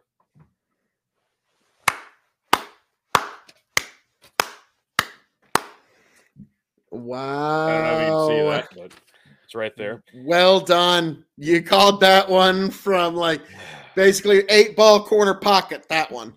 My uh my men's wrestler of the year maybe would have been had not things happened the way they did. CM Punk. My women's wrestler of the year, they dropped the ball with her, Rhea Ripley. Mm, damn, they did. My tag team of the year, and I still stand by this one, FTR. Okay. My you... worst wrestler of the year. Uh, and you know what? This still kind of rings true regardless of the year. Nyla Rose. My uh, uh yeah, she's my wasted good. wrestler of the year, Bron Breakker. Eh, they did okay with him. Yeah, they made him NXT champion. So I'd say thankfully you can call that one wrong. My uh my event of the year was Royal Rumble. It wasn't bad, but it wasn't as good as it could have been. And my wrestle shit of the year was just Stadium Stampede, which don't get me wrong, whatever iteration of it there was this year was pretty bad. You know, I got to give you calling the tag team match of the year. That's pretty good. Yeah, that shit wasn't booked when I called it, so I will say that. But no, yeah. no, well done, well done. Jim Cornette was just calling for it, and because that's the only thing Tony Khan listens to, Hmm. Um, it happened. So that being said, though, um, I'm gonna get signing off here, folks. Um, well, T, I'm gonna let you take this home. So I'm just gonna give you. An, yep, you're you're getting flooded here real quick. Look, uh, I'm your 14 time champ, Tony fucking G, non chill filtered, non Kappa friendly, quadruple distilled, and I hope to hold on to this thing heading into Royal Rumble. Will retain, will be your champ more times than not throughout 2023. This is going to be a good year for wrestling. Fingers crossed. I have my predictions for next year set, ready to go to give to Phil since he's not with me in studio tonight. And I cannot wait to see you. Like, share, subscribe for our coverage of the Royal Rumble. Like, share, subscribe to see my thoughts on the matches that AEW could have, should have, and didn't fucking do. And I will catch you on the next one. Phil, take us home. Folks, all you beautiful people out there, all of you within the sound of my voice and all sundry within the Revolutionary Wrestling Podcast and Big Bucket Empire, as I'm known to say around here, all that being said, Thank you for joining us here at the Revolutionary Wrestling Podcast on YouTube and Spotify, and Big Fucking Empire on YouTube and Facebook. Big Fucking Empire, the place to be for you and me, folks. I am the devilishly handsome outlaw himself, your king of extreme Phil KOE, the man of the hour, the man with the power, of the man that makes the other podcast cower, the prince and potentate of the political parlance, the lord of the Scottish Highlands, one damn handsome man, if I do say so myself, folks. God bless every last one of you. It has been a great it's been a great time with all of you. We got through 2022 and we did it and we came together, me and you. And now we move on to 2023 and we hope it brings us more happiness and glee. Thank you for being here. Thank you for joining us. I hope all of you make it back to the next Revolutionary Wrestling Podcast year in review. Happy, healthy, much the wiser. God bless every last one of you. Catch you on the flip side. And see if it just smooths itself out. Back, tell you what I'll do. If I ever get back. I promise to refabricate you. Raging rivers of gold. That's what the brochure advertised. And now we're lost. We gotta take it down. Let you down slow. It's hard to survive.